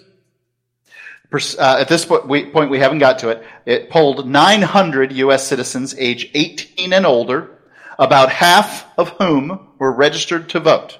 So half of them weren't even registered. Half of them And are the- very unlikely to vote. They're unlikely, And while the- very unlikely. Well, they're not registered. They could get registered. While the poll found respondents preferred Trump over Biden, more voted for either other or undecided. When asked for whom they would vote or toward whom they would lean at this time, 15% of the unregistered voters, that's not all of them, uh, that's uh, about half of them, uh, said Biden. 27.5% said Trump. Nearly 28%, so just over that, said either said either other or undecided. So Trump won over other and undecided, but if you convi- combine other and undecided, um, then Trump lost by a hair to those in the unregistered voters. Another 8% chose Green Party candidate uh, Cornel West, and about 7% refused to answer the question. Screw you, I'm not answer this question. Has, has Cornel West already uh, received the nomination from the Green Party? They couldn't have, but this is a hypothetical 2024 um, run, so I suppose that's fair. Among the registered respondents, when asked the same question, roughly 13%, this is the registered respondents, these people potentially could vote if they did nothing else. Roughly 13%, which is lower uh, than the unregistered, said Biden. 32% said Trump. And combined, just over 33%, meaning Trump again beat um, either other or undecided uncombined. But uh, 33% said, uh, you know, somebody else or I don't know yet. And a combined 3.5%. These are the people that are going to direct the fate of the nation in the next election. While perhaps arguing over it doesn't always it doesn't always mean that. I mean, about the book in the library. well, again, I am no fan of democracy. You're the one who votes Democrat here. Now, I don't know that that means it makes you a fan of democracy because the Democratic Party has subverted democracy uh, pretty much every uh, primary in the last uh, recent ones. But regardless, uh, um, I, am not just, saying that they wouldn't, but I am questioning their effectiveness that you can make that statement compared to the gerrymandering that's been going on and some of the other laws that have been passed around the U.S. So, so I, am talking about uh, my uh, my buddy there, uh, Bernie Sanders. Bernie Sanders has not gotten a fair shake in the Democratic primaries, in my opinion. Okay, that's my claim. That, Trump and Biden. That, that that makes them the biggest subverters of democracy in this country. Oh, I don't know that I said that they were the biggest subverters of oh, democracy, the but they claim it in their name. Uh, we'll, we'll, rely on one of the attentive listeners to go back and because we're in real time as we talk, so it's hard for us to turn to turn back time. What what, what makes a what makes a republic a republic is far less clear than what makes a democracy democratic. Okay. I guess is what my claim would be. Trump and Biden had similar favorable and unfavorable ratings in the survey, uh, though the former president held a slight edge above Biden. Among all 900 respondents, Biden's favorability was about 23.5%, while Trump's was roughly 27.5%. So Trump has beaten Biden in um, unregistered, unlikely, registered unlikely, and combined registered and unregistered unlikely voters. 900 of them in a hypothetical poll for the 2024 election uh, that came out recently. So the president's unfavorability was 52%, while the former president's was 49%. Which, if you look at uh, these, these numbers tend to, to be about right. Um, but, they both are within a within the um, uh, the what is it the er- arc of error? I can't remember what it is. When, within the uh, the zone of error uh, of each other as far as unfavorability. Like goes. a poll of people in relationships, somewhat long term relationships. Yeah. And you're asking them, would you prefer to spend the next four years with the person that you're in a relationship with that you've seen the worst of them versus the hypothetical unnamed person that might be better. Right. Britney Spears or. Uh, uh, no, I don't uh, know the, about Britney Spears, so no, I wouldn't want to be that. What's the gray haired guy that uh, all the. George Clooney, all the ladies like? Okay. Yeah, but you, you no, no, it needs to, this is like the unnamed person, the unknown okay. person that would you do you want to be with a person that you've managed to stick around with and get through these last four to eight years with, or, or do another four years with them, or would you like to see who's behind door number three? That's what you're asking. For those of people well, who remember, let's make a deal. they um, do. They, I think the poll makes that clear. Is is that um, yeah, the, you know, Americans would really like somebody who's not a crooked old pervert to as a choice, but. Um, at this point, it looks like choo choo that uh, the train's coming. It's on rails. It's not going to turn left. It's not going to turn right. It's just coming. And I don't know, but that's what it feels like. In 2016, on Friday, before I was to go vote on, I think it was Monday, but it might have been Tuesday, in the primary, Rand Paul dropped out. I remember the, the situation. So there I am. I'm all weekend long. I'm a little bummed out. The guy I wanted to win isn't going to be there, and it makes me sad. Right? And so I didn't know what I was going to do the whole weekend. I want to hear my ear. Makes me sad. It's, it's sort of an Eeyore voice. So I'm like, oh, do I want to vote for you know, any of these other Republicans. I can't even remember their names anymore. Uh, there was Ben Carson, um, and there was Herman Cain. Yeah, Herman Cain. There was a Carly. Was there a gal named Carly? A free pizza with everyone you order. there was Herman, a free pizza with everyone you order. Cain. they were uh, there was quite a few choices. I tried them all on. Like, like, I'm like, well, what if I click this box? How would I feel? What if I, what if I check that box? How would I feel? I tried literally all of them, and I'm like, I, I don't like any of them. I certainly didn't like Trump. So as I'm driving my rickety old pickup truck to the, uh, uh, the polls, because I felt I had to go. I was running for office. I felt like if I didn't show up, that at the very least vote for myself, then what was I going to do? So, um, if you lost by one, that's what you were really scared of. Now, now that I think about it, this primary didn't have anything but a presidential uh, vote on it, but I still felt obligated. You know, I'm I'm part of the fire department. I'm part of the. Uh, um, well, thanks for using a false memory to illustrate. Yeah, right. Other times, I guess this is uh, I'm, I'm, thinking of there. Anyhow, um, I I finally decided on my way to uh, the polls, I'm just going to vote for the one that I think is going to win because my vote is meaningless. It's not going to change the outcome of anything. I'll just put down who I think is going to win the Republican nomination. That way, at the very least, it's written down and recorded. So I voted for Trump as a record that I thought that he, at that moment in time, he was going to win. And I can't remember why I was telling this story. Oh, because I just didn't have anybody better to choose. Like when your cho- when your choices stink, what are you going to do? I oh by the way, just so you know, because I was running as a Republican, I couldn't switch in New Hampshire to get a Democratic ballot. So Mark, you've got me really confused. Because you you let me just tell the honest. He he has me really confused, not for whatever reason he has you all confused, if you all are confused. But normally when we do this show and our video screens he had his microphone is positioned such that he is talking at me. But something has made him more uh, animated and mobile, and he looks off to his right.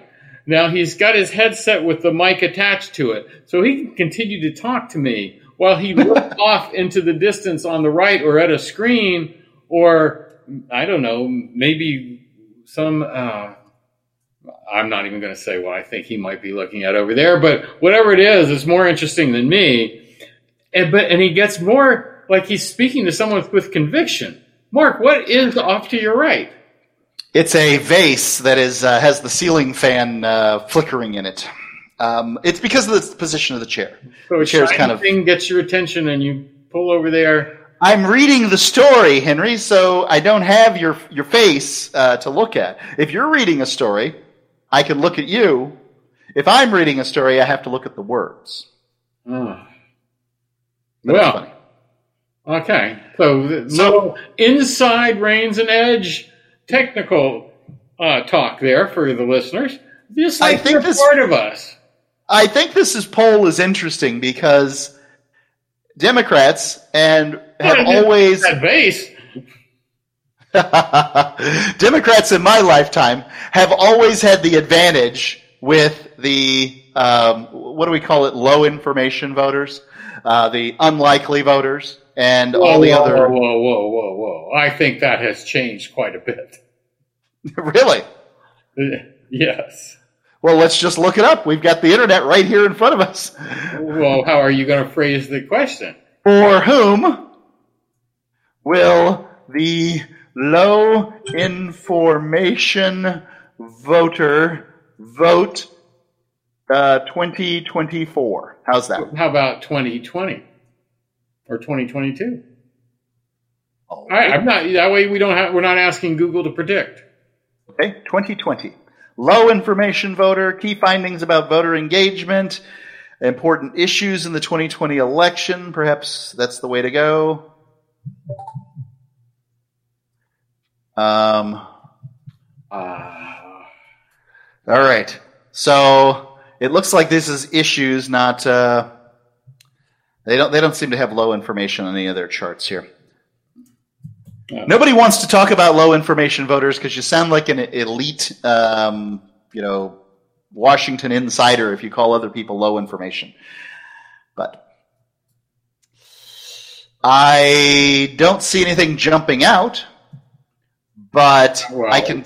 I guess I can just give you a Let story. me try my Google machine. Okay. Um, you might have wanted to try misinformation voters. Um, Well, misinformation and low information is an entirely different thing. uh, I'll go to a totally unbiased source, low information voter here, and see. Uh, well, that phrase was coined in 1991. I would have thought it was coined much more recently. Uh, nothing here. eh, This is all. eh, This is why nobody has corrected it on Wikipedia because they stopped at 2012. Uh, nothing to argue about here. Just move along. Uh, uh, Well, what is there to argue about? I mean, it, why is? Do you think there are low information voters?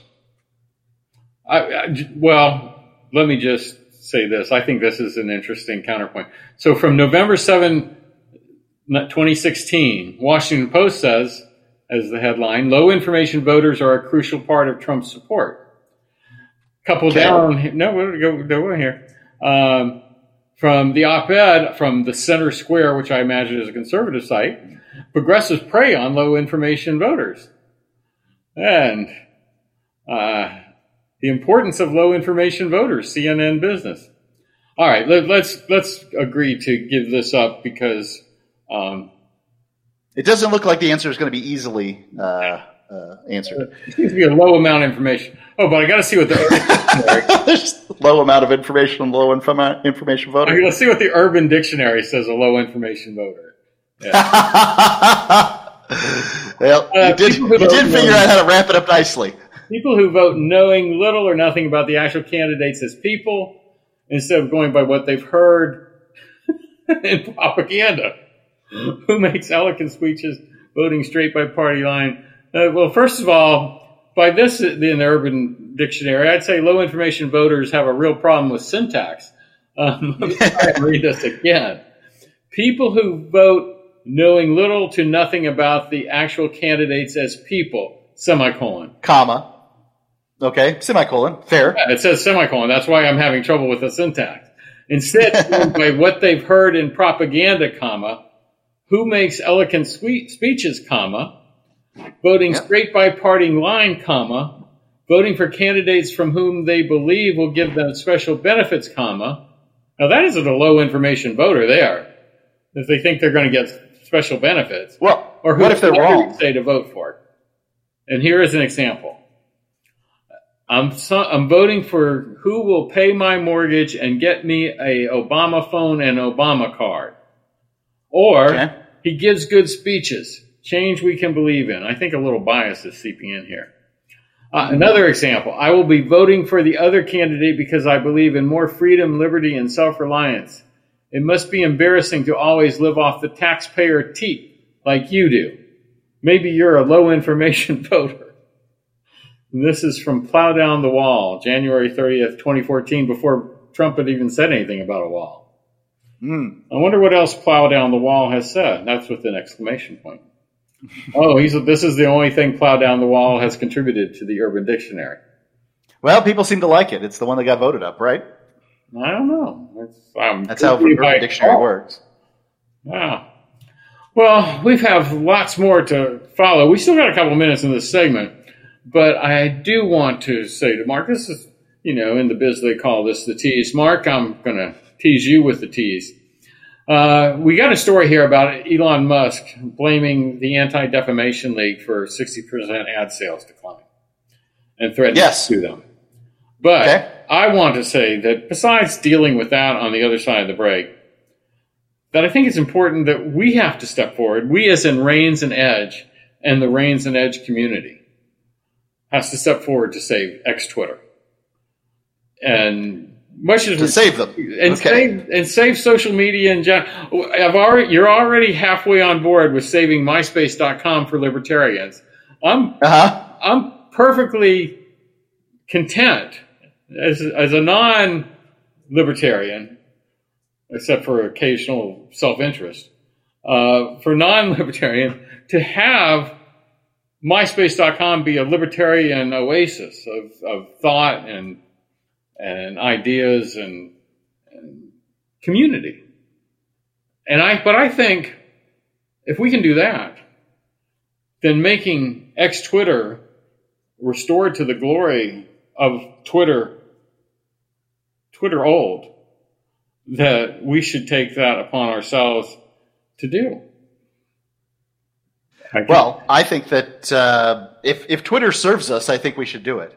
That's what that's what I think. Well, I think we have to serve Twitter to uh, to get Twitter served. Ask not what Twitter can do for you. Ask what you can do for Twitter to do it for you. well, I'm just going to ask what it can do for me. How's that? All right. Well, we will find out what it can do. Twitter can do for Mark. What Twitter can do for Henry. By the way, Mark, how's your followers going on Twitter or next Twitter? I don't know. Um, I, thought you've gained a little bit since we've been doing Raines and Edge.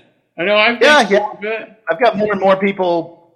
Yeah, signing up. Sure. All right. So all Probably the- you more than I, but yeah. I mean, Yes, all the people following us, stick around. In the next segment, we begin the fight to save X Twitter from Elon Musk. You're listening to Raines and Edge on the Free Talk Live Network.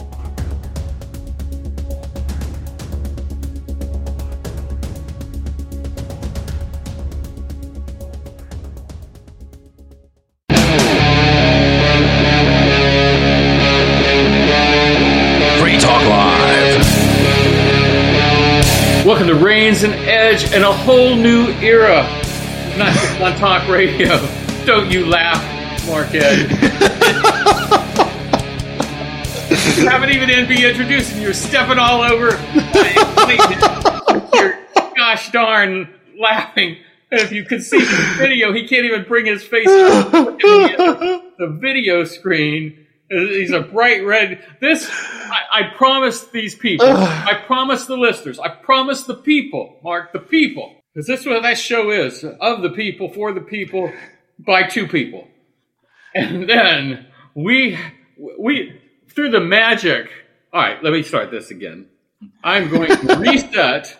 We're not. Don't don't don't stop your podcast. Don't pause us. I am mentally resetting. I am uh,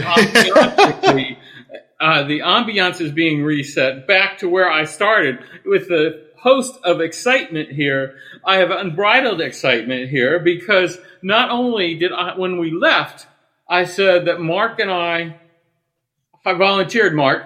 Mark and I Yeah. were going to save X Twitter. And you know, by the way, Mark, quick sidebar, not to get distracted. Some media calls it X Twitter. They, they picked up on us calling it X Twitter. It was I'm gonna. I, I think you should take credit for it. Twitter. Now people are just going X Twitter. Uh, so, with that same spirit, the way we set the trend there, the way Raines and Edge pioneered X Twitter as a handle to reclaim social media for the people, for the people, we are reclaiming MySpace.com. I said I was going to come back here and we were going to tell you how we were going to do, reclaim Twitter. We're reclaiming MySpace.com. I alluded to it. There was the germination of an idea. There was a seed planted deep in my subconscious that we would reclaim MySpace.com for libertarianism, even though I don't care about the libertarianism. I just claim or MySpace aggrandizement and self glory. But I will be happy if it helps you with your libertarianism. I will jump on board and ride your shoulders right up there. ecosphere of this. I am so darn excited. I don't know if you could tell, Mark, but I. By the way, I'm Henry Raines, and I'm Mark Edge, and we are changing the world. One social media platform at a time. One decaying social media platform at a time. Elon Musk thought he was killing Twitter. MySpace was already dead. Even Justin Timberlake, who is a lot cooler than Elon Musk, if not quite as rich, couldn't bring back MySpace.com, but we are well on the way right now. Get on board, be part of the pioneers. It doesn't cost you anything to be part of a movement. And we want you all to have a movement with us. this is a great one. So, Mark, I will I will I will catch my breath. I will let you be a part of this great moment. Remember, this well, I, I don't want to give away the magic of radio too much, but this is a pre-recorded segment. So at this moment in time, that will become live in a few hours, several hours over the airwaves. Well, how does it feel, Mark? How does it feel to be I, part of this? I I just feel like an old person looking at uh, young people's music. I don't know any of these bands, um, and I feel like this site is uh, like the news of this site it's hard to call it news when it's this old. Um, Isn't it great? Yeah. Some of it's some of it's new, but some Have of it's. you read those stories about people that come home to their house after they've been away and people are squatting in it? and, and, then they try and get the law enforcement to get the squatters out, and the law enforcement says to the the people, "We'll have to find a story about this later," and and and relate it to this because we may need to know this stuff future. We're, we're, we're virtual squatters. That from from above the hole the fold on this website in the news section, Bikini Kill Detail 2022 Summer Tour, written by Marissa Whitaker in March 14, 2022. So this isn't They'll close the run on September 17 in Redmond, Washington, but that's not September 17 in a few days. That's September 17 a year ago. Warping time and space. It's above the fold. I mean, it's not like I went back for this. This is this is one of Mark Zuckerberg you know, like, wanted to be the master of the metaverse. We are masters of the MySpace first already. Look at this. Now, so got to bring, I, I, got ahead of the people a little bit. So we were going to, I, w- I wanted to talk about how we were going to take some of the ideas and Jeremy and uh, who else helped us last week? Uh, Mr. Bly, I forget his, was yeah, Matthew? Tony Bly. Tony Bly. Uh, and his encouragement, he wanted us to get on Twitter and start doing. We can do some other features besides the the weekly show. And in fact, it, they may be more, more groundbreaking, more cutting edge, more bleeding edge, the way we do it um, about here. Well, any news that we put up on this site is news, is actual news, because um, the, the, the earliest story, the most recent story I can find is from early 2023. Okay. And there's not a lot of those. Uh, I'm going to so I, I apologize that I've got to bring myself back down because I'm so euphoric. And it, it, it, what's wrong with you? It's like you found. It's like you found a, a treasure as a kid. It is. It was just junk. oh, you know, some people said it was just an old pots and pan and a spoon that was rusted in the backyard, but it became the leader of the parade right there, boy. So you, you scoff, but we're going to drag you right back into 1995 with this. and you are going to become a leader of that new era. It's back to the future, Mark. Yep. All right. So anyway, Matthew Jeremy. Jeremy 1995, when Biden and Trump didn't need diapers. Way to sidetrack me. All right. I'm there to, wanting to sit, tell Jeremy, Jeremy, the voicemail's coming. You, you, you, you lit a fire, that's coming. Matthew, you lit a fire. We were going to save Twitter. Now we're saving half of the social media universe.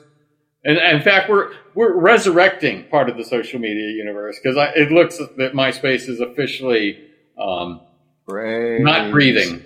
It- it- it is flatlined here. But let's just go. So I said to Mark, and I said in the previous episodes, let's reclaim MySpace since it was so empty. So there was this little germination that we, I saw, like what Mark just shared with you, that nothing's been going on since 2022. Uh, but I did check; it still seems to be active in any way. I wonder if I can play. Uh, this, this won't upset Ian, I don't think, because I'm not going to really try and play any music. I'm just trying to see if there's any music that plays. Oh, that makes sense, right? We're not playing music. We're seeing if music plays. Uh, where's the music? I got the I got the music in me right here. Uh, I can't tell if it's playing or not. Uh, here comes the hot stepper. And all right, so it needs a little work here. All right, that could be the podcast. I better go back to home. We're just going to start playing all over us in a second.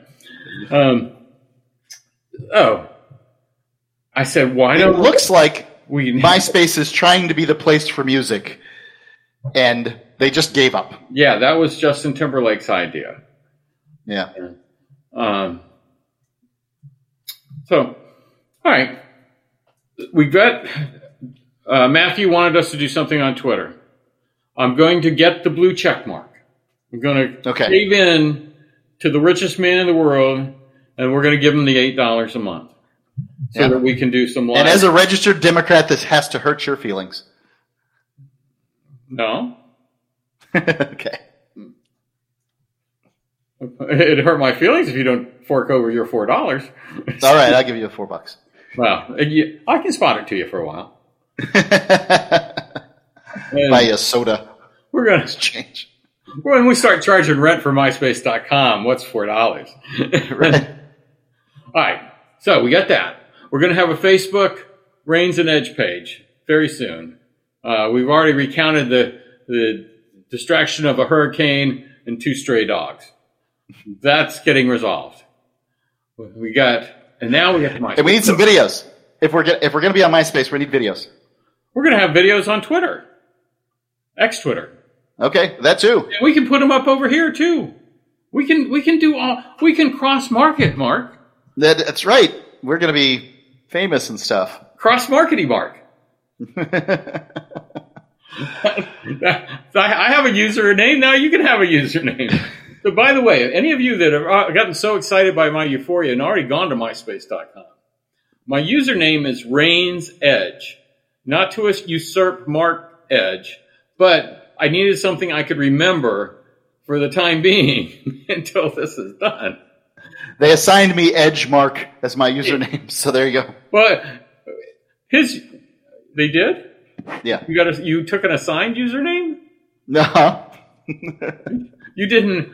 I see. I figured you'd do Edge Raines so you could finally have top billing. that's, that's a great idea. Should have done that. I mean, I think you really deserve it, um, especially in the, the spot where nobody sees it. So, all right. So what what we're doing there also says that we can cross promote from Facebook.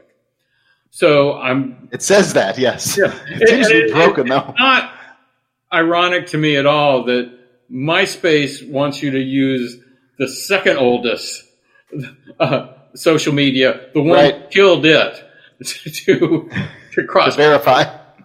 So we're, But they seem to have taken the. Uh, I mean, this is MySpace resurrected. They seem to have taken the old accounts and just swept them away. They're just gone. Um, I mean, MySpace was terrible if I knew technology how to back find in. my old profile, I would, but I don't even think I. as old as my um, Yahoo email was, as people that can go back and listen to last week's podcast can find out, um, I had an older email than that. I had like a Roadrunner before it became Spectrum internet uh, email. It was probably be. You look like you have a headache, Mark. No, no, I'm fine. Mark's rubbing his furrowed brow. Who's putting those? I'm just waiting for my opportunity to uh, compare the word spectrum and speculum. Oh, okay. Well, please do. What is? well, I, best I got. Hey, how, hey, how about that Spectrum uh, Disney feud? Charter No, community. I don't know anything about it. Really? Yeah, Really? I don't know. All right. Okay, so let's just table the by the way, your your picture's frozen on the camera, so there you go.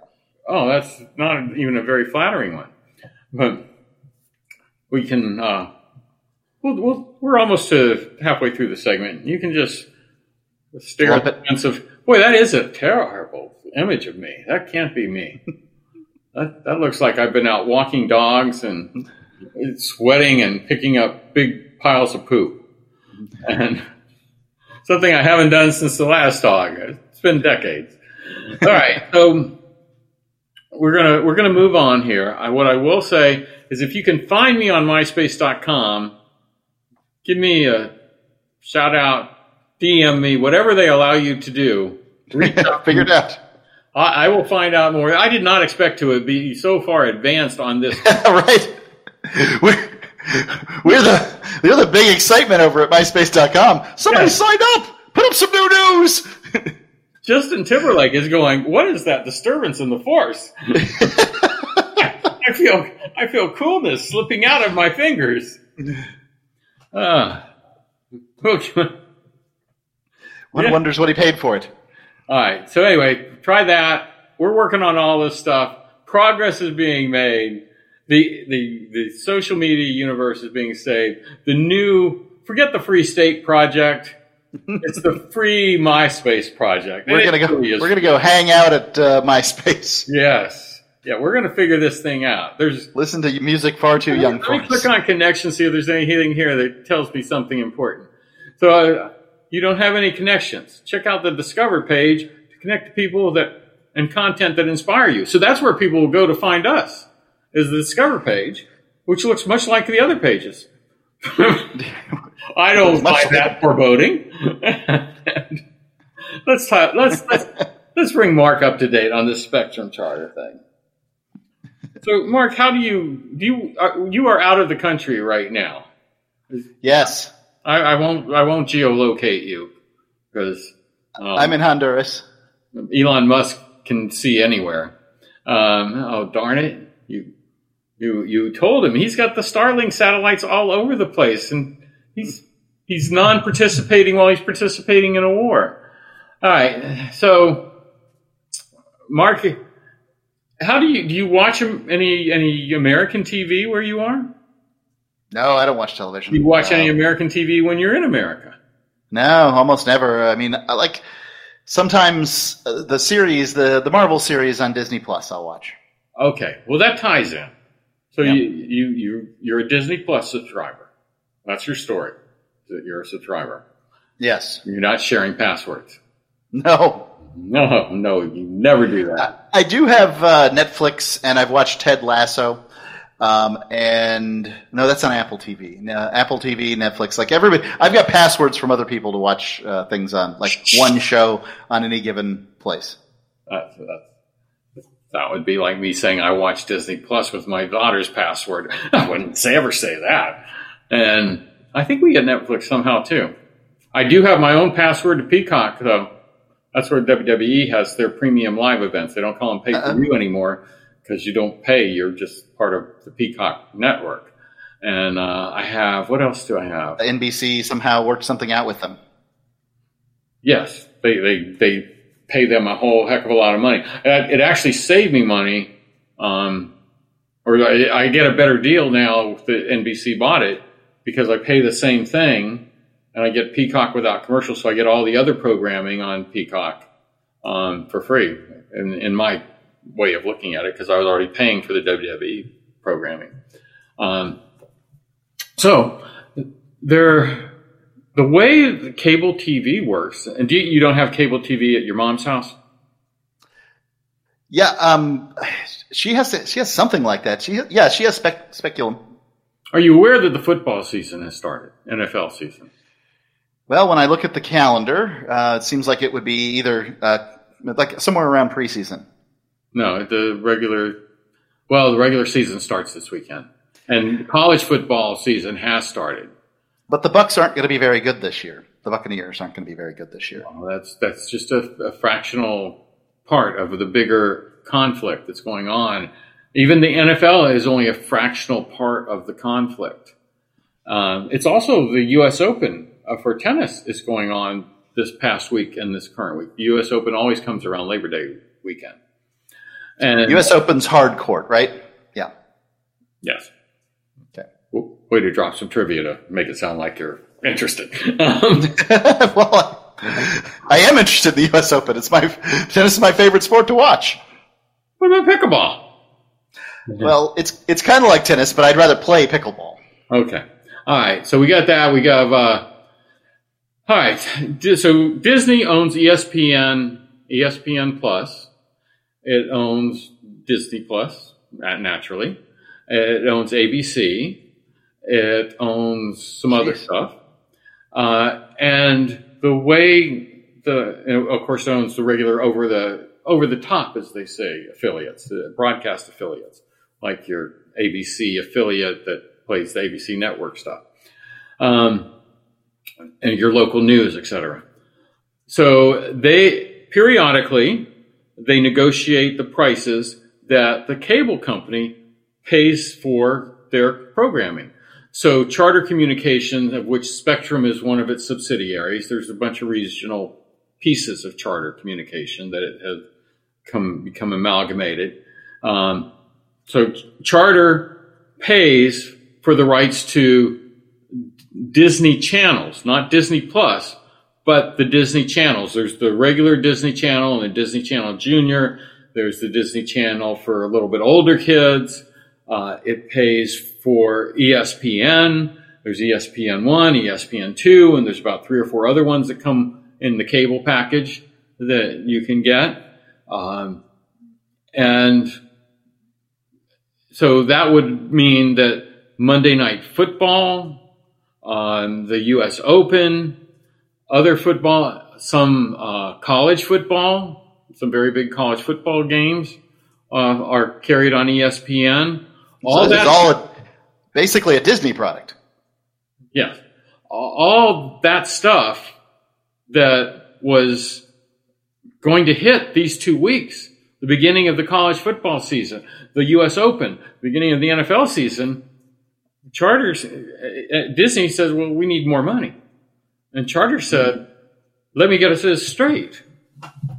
We are losing subscribers because they're buying Disney Plus and ESPN Plus and your your other streaming services. So they're leaving us.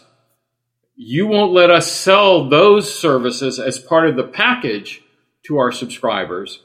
And you want us to pay you more money so you can move more of your better shows to the streaming ones and therefore cause our subscribers to leave you.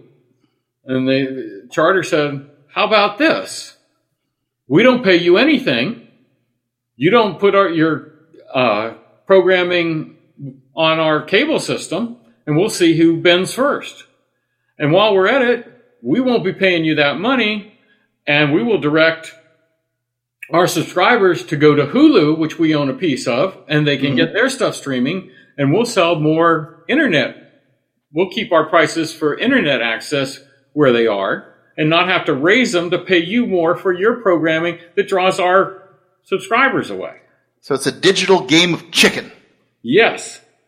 And the, the other cable systems and other uh, players in the field are waiting because you, you have T-Mobile is trying to move into the uh, TV streaming delivery. T-Mobile actually has inter, uh, wireless Wi-Fi that um, wireless internet that you have the modem in your house, but it's coming down through the cellular towers. It's right. not cable. Really, in my opinion, Spectrum uh, probably has uh, a whole bunch of capital costs they're trying to recover, and they don't have the most uh, cost effective technology and really not the technology that you would want to expand your infrastructure on like T-Mobile does. Now, there's more to that. There, you know, it seems, seems like we may have to solve the uh, internet provider and cable industry while we're at it today. Now that we've solved MySpace and and brought social media back to 1995. So Is there another decaying company that uh, appears to have no users but uh, there huge are lots infrastructure? of decaying companies that need our help, but they're going to have to wait till after these messages. And Raines and Edge will be back. Mark Edge, Henry Raines, changing the world one decaying industry at a time.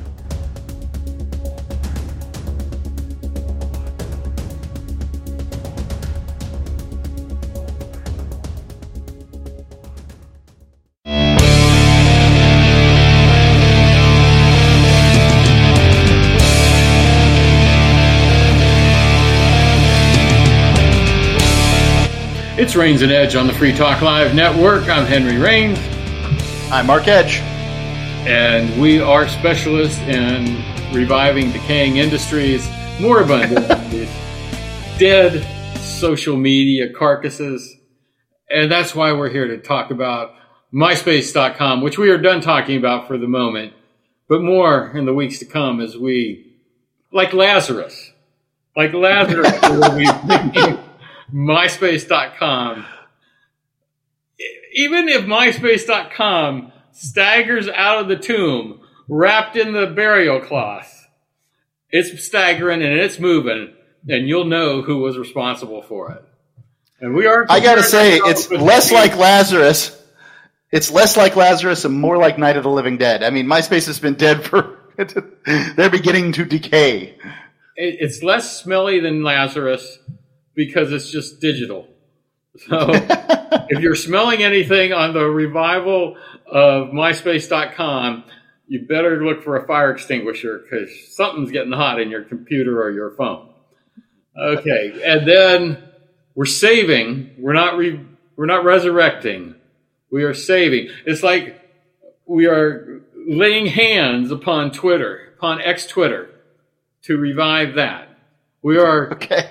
we are enhancing Facebook in times being, and we're, we're we got a lot on our plate, Mark, but we're up to it. I, I want you to. Uh, yeah, We're here. Mark is nodding. I, I've, I've got him. I, I, I'm, I'm like his uh, Nick Saban to his. No, let me be. Let me be uh, Deion Sanders to my son Shedeur. I don't know who these people are. I know who Deion Sanders is. Yeah. But anyway, they had it. Well, if you've been able to watch TV, you, you would know they had the they were the most watched football game on uh, Saturday's college football lineup on, on the daytime. Uh, Florida State had the most watched for the the week uh, the weekend, but they were in it. They were in prime time. It's interesting that the prime time coach Pri- coach prime coach prime time is uh, in the daytime and non prime time is in the prime time. But and the other interesting thing, the there are many interesting things about that game, but it's it's because and I'm bringing this. I'm not changing the subject. This this is this is interrelated with us, Mark. Um, and it's not we're talking about- interrelated because my parents used to have season tickets when Deion Sanders was a star at Florida State, and they were very Your parents had season tickets to Florida State, and you went to University of Florida. Uh, just for a little while. But I actually went to um, my first Florida State game state. uh, when I was in fourth grade. And if you've seen the stadium now, the big bowl, like lots of the big college bowls that hold close to 100,000 people, this had a chain link fence down the sidelines, like a high school stadium. And you could stand there right up next to the chain link fence and be, you know, spitting. I wouldn't recommend it be spitting distance from the players on the bench there. Uh, it was like a very, um, it was like a top level high school football team now stadium.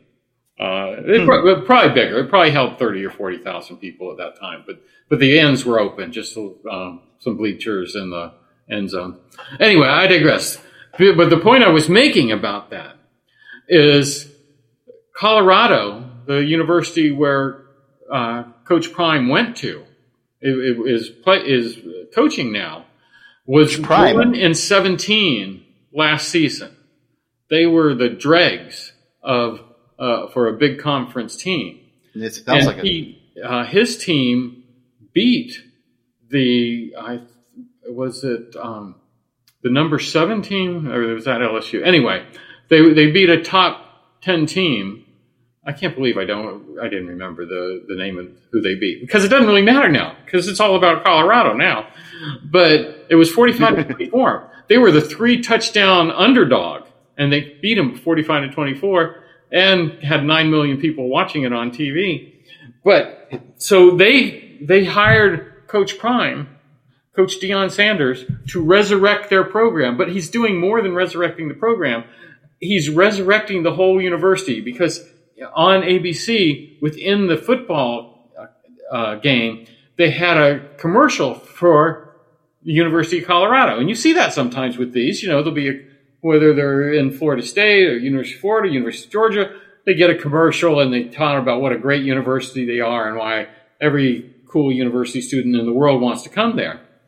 Well, on this commercial, they go, it's a bunch of quick cuts of like faculty and students and buildings and things like that. And it's like a, a faculty member at you know, College of University, Colorado, we have prime faculty. And the, somebody comes up, a student comes up, we have prime programs. And we have prime this and we have prime that. And then the president of the university of the very last quick cut, we have a prime location. So it's prime, prime, prime, prime, prime. They, they have marketed the whole university, if it has 40 or 50,000 students.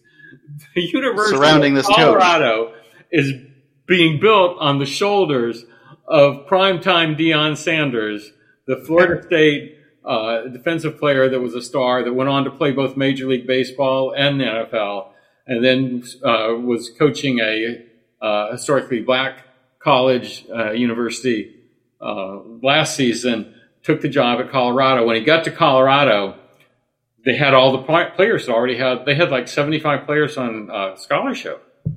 And he, one in his first address to them, he goes, "You all may want to check on the transfer portal because we got other players coming in that you know are I don't know the exact words, but that are a whole lot better than you, and you guys aren't going to have a scholarship next year.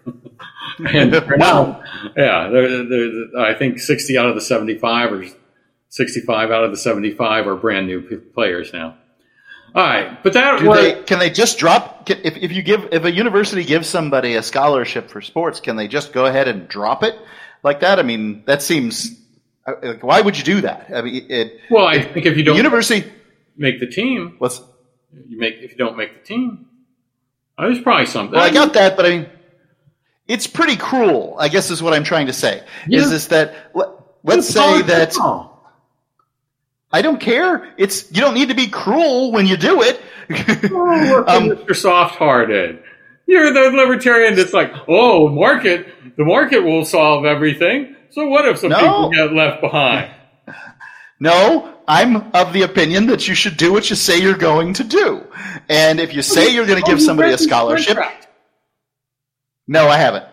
Um, and and I'll bet you most of the people who signed them haven't either. But And you can bet if Let's- they screw them, they know they can screw them. all I'm trying to say is is that it doesn't cost a university much to educate a kid. Like there's just not much cost to it. If there's one fewer kid in, uh, you know, junior level science or whatever, you know, pardon me if I don't know the, all the, the terminology, that it doesn't make a difference. Like there's not, The marginal it's basically free. One more student in a 50,000 person university is not great. Right. So just go ahead and honor the commitment, Well, give them the education I whether they play football they- or not. I didn't. I don't know that they didn't honor the the academic part. They're Okay. just you aren't going to be on the team because You're not on the team. compared to the guys that are coming in. And Okay. so if you want to be on a team, you better look elsewhere. Makes sense. That makes sense. Me. You know who you are. you know, the five or six that stayed, you know, they knew who they were. And they, they would Right. probably fit in there. But they probably got lucky. and which brings us to name, image, likeness. You've been following that story, of course, right? The Name, image, likeness likeness. uh, uh, uh, compensation that uh, Oh. college students can get. Yeah. Now, some states are already writing the laws for high school students to get. Mm-hmm. Now, No.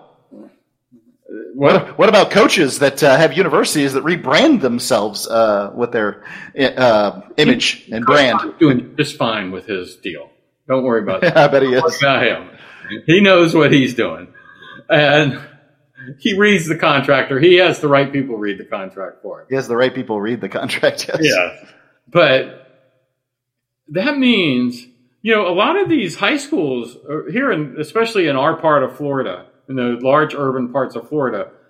You know the high school football programs, and right here locally, again hyper local, IMG Academy pulls the best talents in multiple sports from all around the country. They have three football teams. All around the world. I, three football teams at IM, three high school football teams at IMG Academy.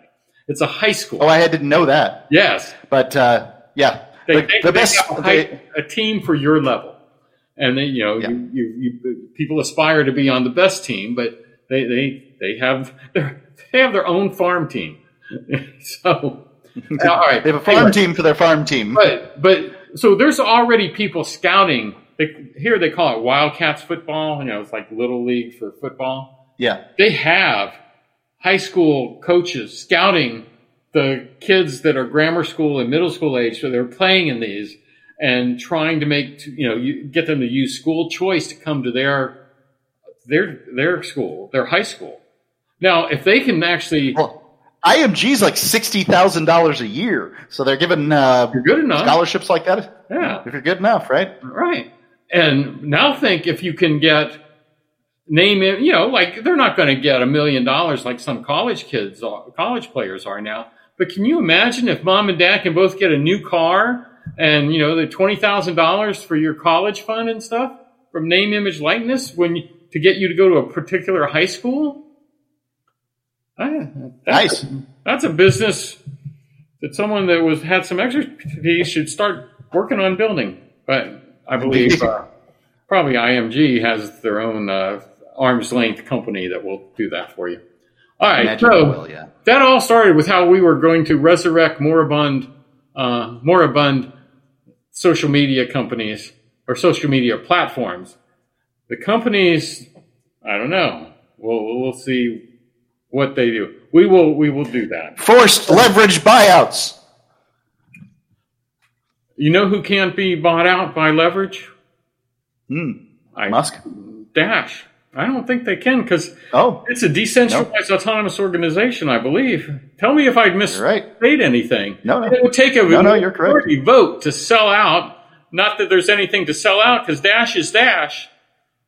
And I don't know what you would sell out, but um, if, if spiritually they sold out, they'd still have to have a majority vote of all the, the spirituality of the de- decentralized autonomous organization. So let's hear. I participated in these votes, so I know. Well, good, and I hope you've held on to your spirituality, uh, at least, at least the part that helps us. And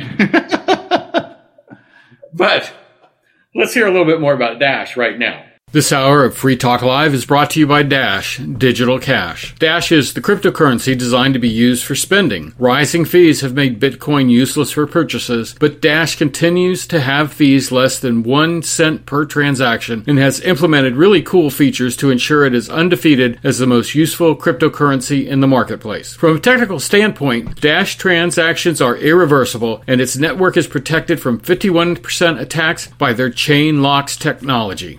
There's no need to wait for a confirmation before considering a Dash transaction complete, so it's great for merchants. Dash is one of the oldest cryptocurrencies and is widely available on exchanges and in multi crypto wallets. It's easy to get and use Dash. Start by learning more at dash.org. Big thanks to Dash DAO for sending us 32 Dash per month to promote Dash on the air. Visit dash.org to learn about Dash. Dash.org. Heard from Dash and we're back on this. So let's talk about Elon Musk. Unless you want to have something more about resurrections or renovations or restorations or fixer uppers. Um, we're well, in the social media fixer upper business. I guess my question would be this: um, is is like, are we going to keep an eye on this whole um, Disney versus Peacock debate that's going on? Because I'm uh, curious now as to who's going to win. You're trying to refer to something I actually talked about. so, yes, that what's going to happen is I think the great beneficiary of this is YouTube TV because they have a heck of a sports package. They have all the things that a cable package has, and they're cheaper, unlimited DVR. Um, so I, I, at the pickleball courts, it was the talk of pickleball on Monday. People that had tried to watch the U.S. Open or tried to watch football and they couldn't get on, they couldn't subscribe to YouTube TV fast enough. And so once you actually have, see, where I live, the homeowners association, uh, as part of our homeowners association fee, we get uh, Spectrum internet and cable. So it doesn't, it, it, costs money somehow, but it, it, our HOA fee is going to be the same regardless. Uh, right. Whatever is coming through the and we just got an. Uh, I, I, guess our HOA negotiators were tough because we just got an expanded sports package.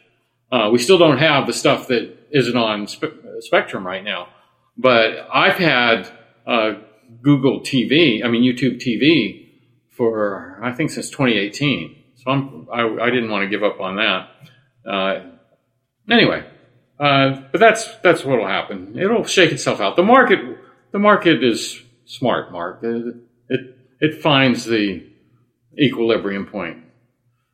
Someday I'll it's little magic I'll, finger. Someday I'll talk to you about markets. And it's little magic finger. the the magic magic fingers. Did they still have fingers in hotel rooms? I don't think so, and you probably don't want to stay at a hotel room that does. Right.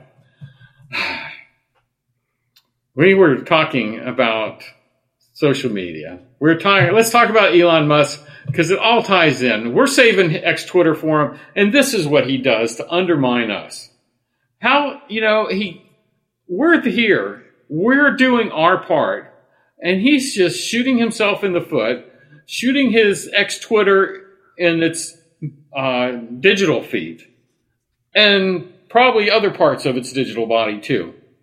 Uh, X owner Elon Musk is threatening to sue the Anti Defamation League for defamation, claiming the nonprofit organization statements about rising hate speech on the social media platform have torpedoed X's advertising revenue. In a post on X, formerly known as Twitter, see, they're not with it like us, but I just say on X Twitter, uh, Musk said U.S. advertising revenue is, quote, still down 60% saying the no i think he said it went down as far as 60% and it's slowly clawing its way back well up. i don't know if uh, who, who did i get this from? If cnn i know people are skeptical but this is the quote and since it's written on x twitter it should be okay. easy to quote and not misquote. And well, what's the date? Mark. Still down 60% primarily due to pressure on advertisers by at adl anti-defamation league and parentheses, that's what advertisers tell us. So they almost succeeded in killing X slash Twitter. So Elon Musk has even copied us by calling it X Twitter, where CNN hasn't caught up to us and is calling it X, formerly known as Twitter. But formerly known as Twitter. If he just would just take a step back, Elon. Take a step back. Let us have the wheel. Musk also claimed that since he took the platform over in October 2022, wow, t- October 2022, so it's not even October 20, so it's 60% drop in less than a year.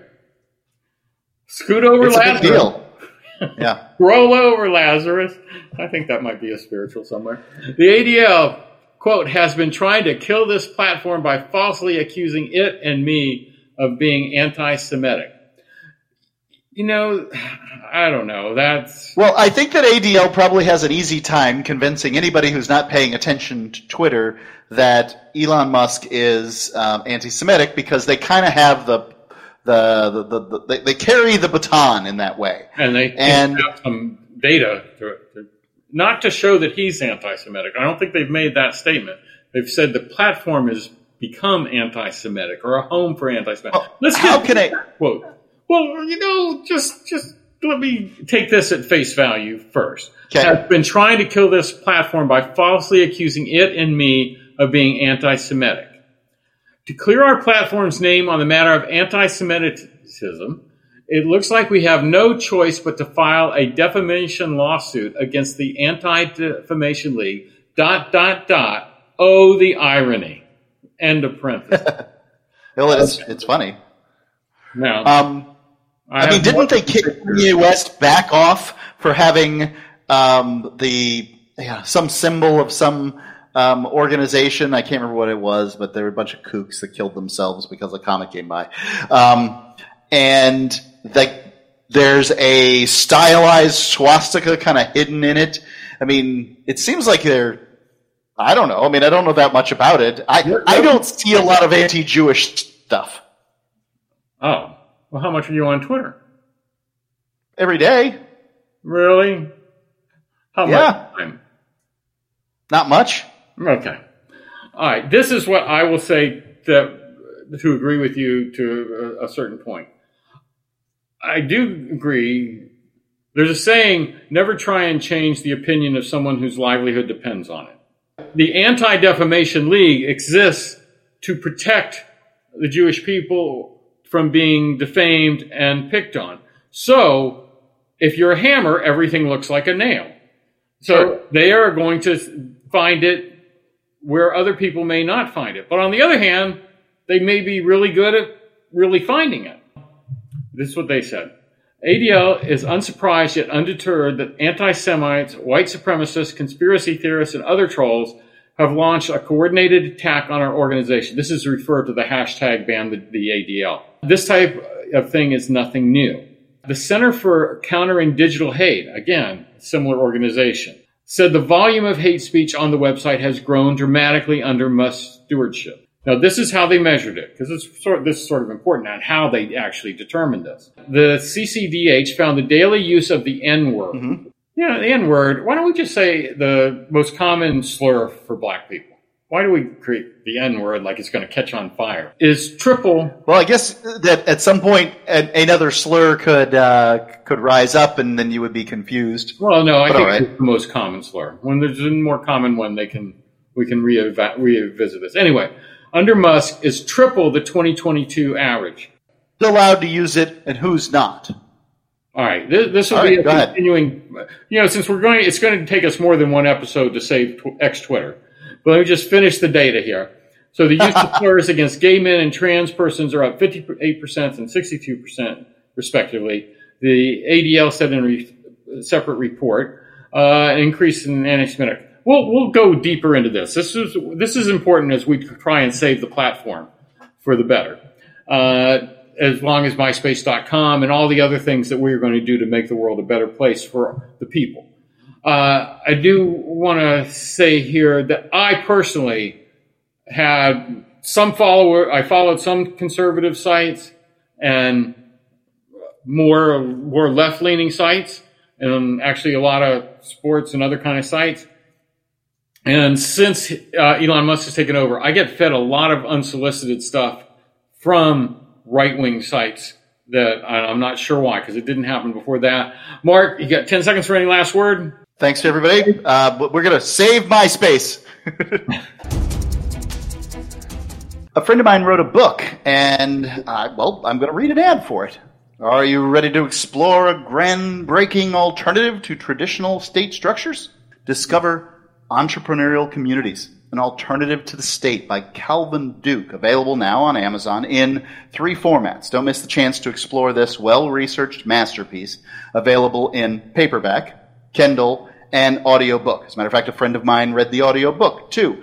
It's not the best audio, but hey, you know, it, it's easier than reading. And that's available on Amazon. Entrepreneurial Communities, An Alternative to the State is a must read for those seeking a new perspective on governance, efficiency, and individual freedom. You grab your copy today and be part of the conversation that challenges the status quo and changes libertarianism forever. Entrepreneurial Communities, An Alternative to the State, available on Amazon in paperback, Kindle, and audiobook. Get yours today and explore a future beyond convention. Entrepreneurial Communities, an alternative to the state by Calvin Duke.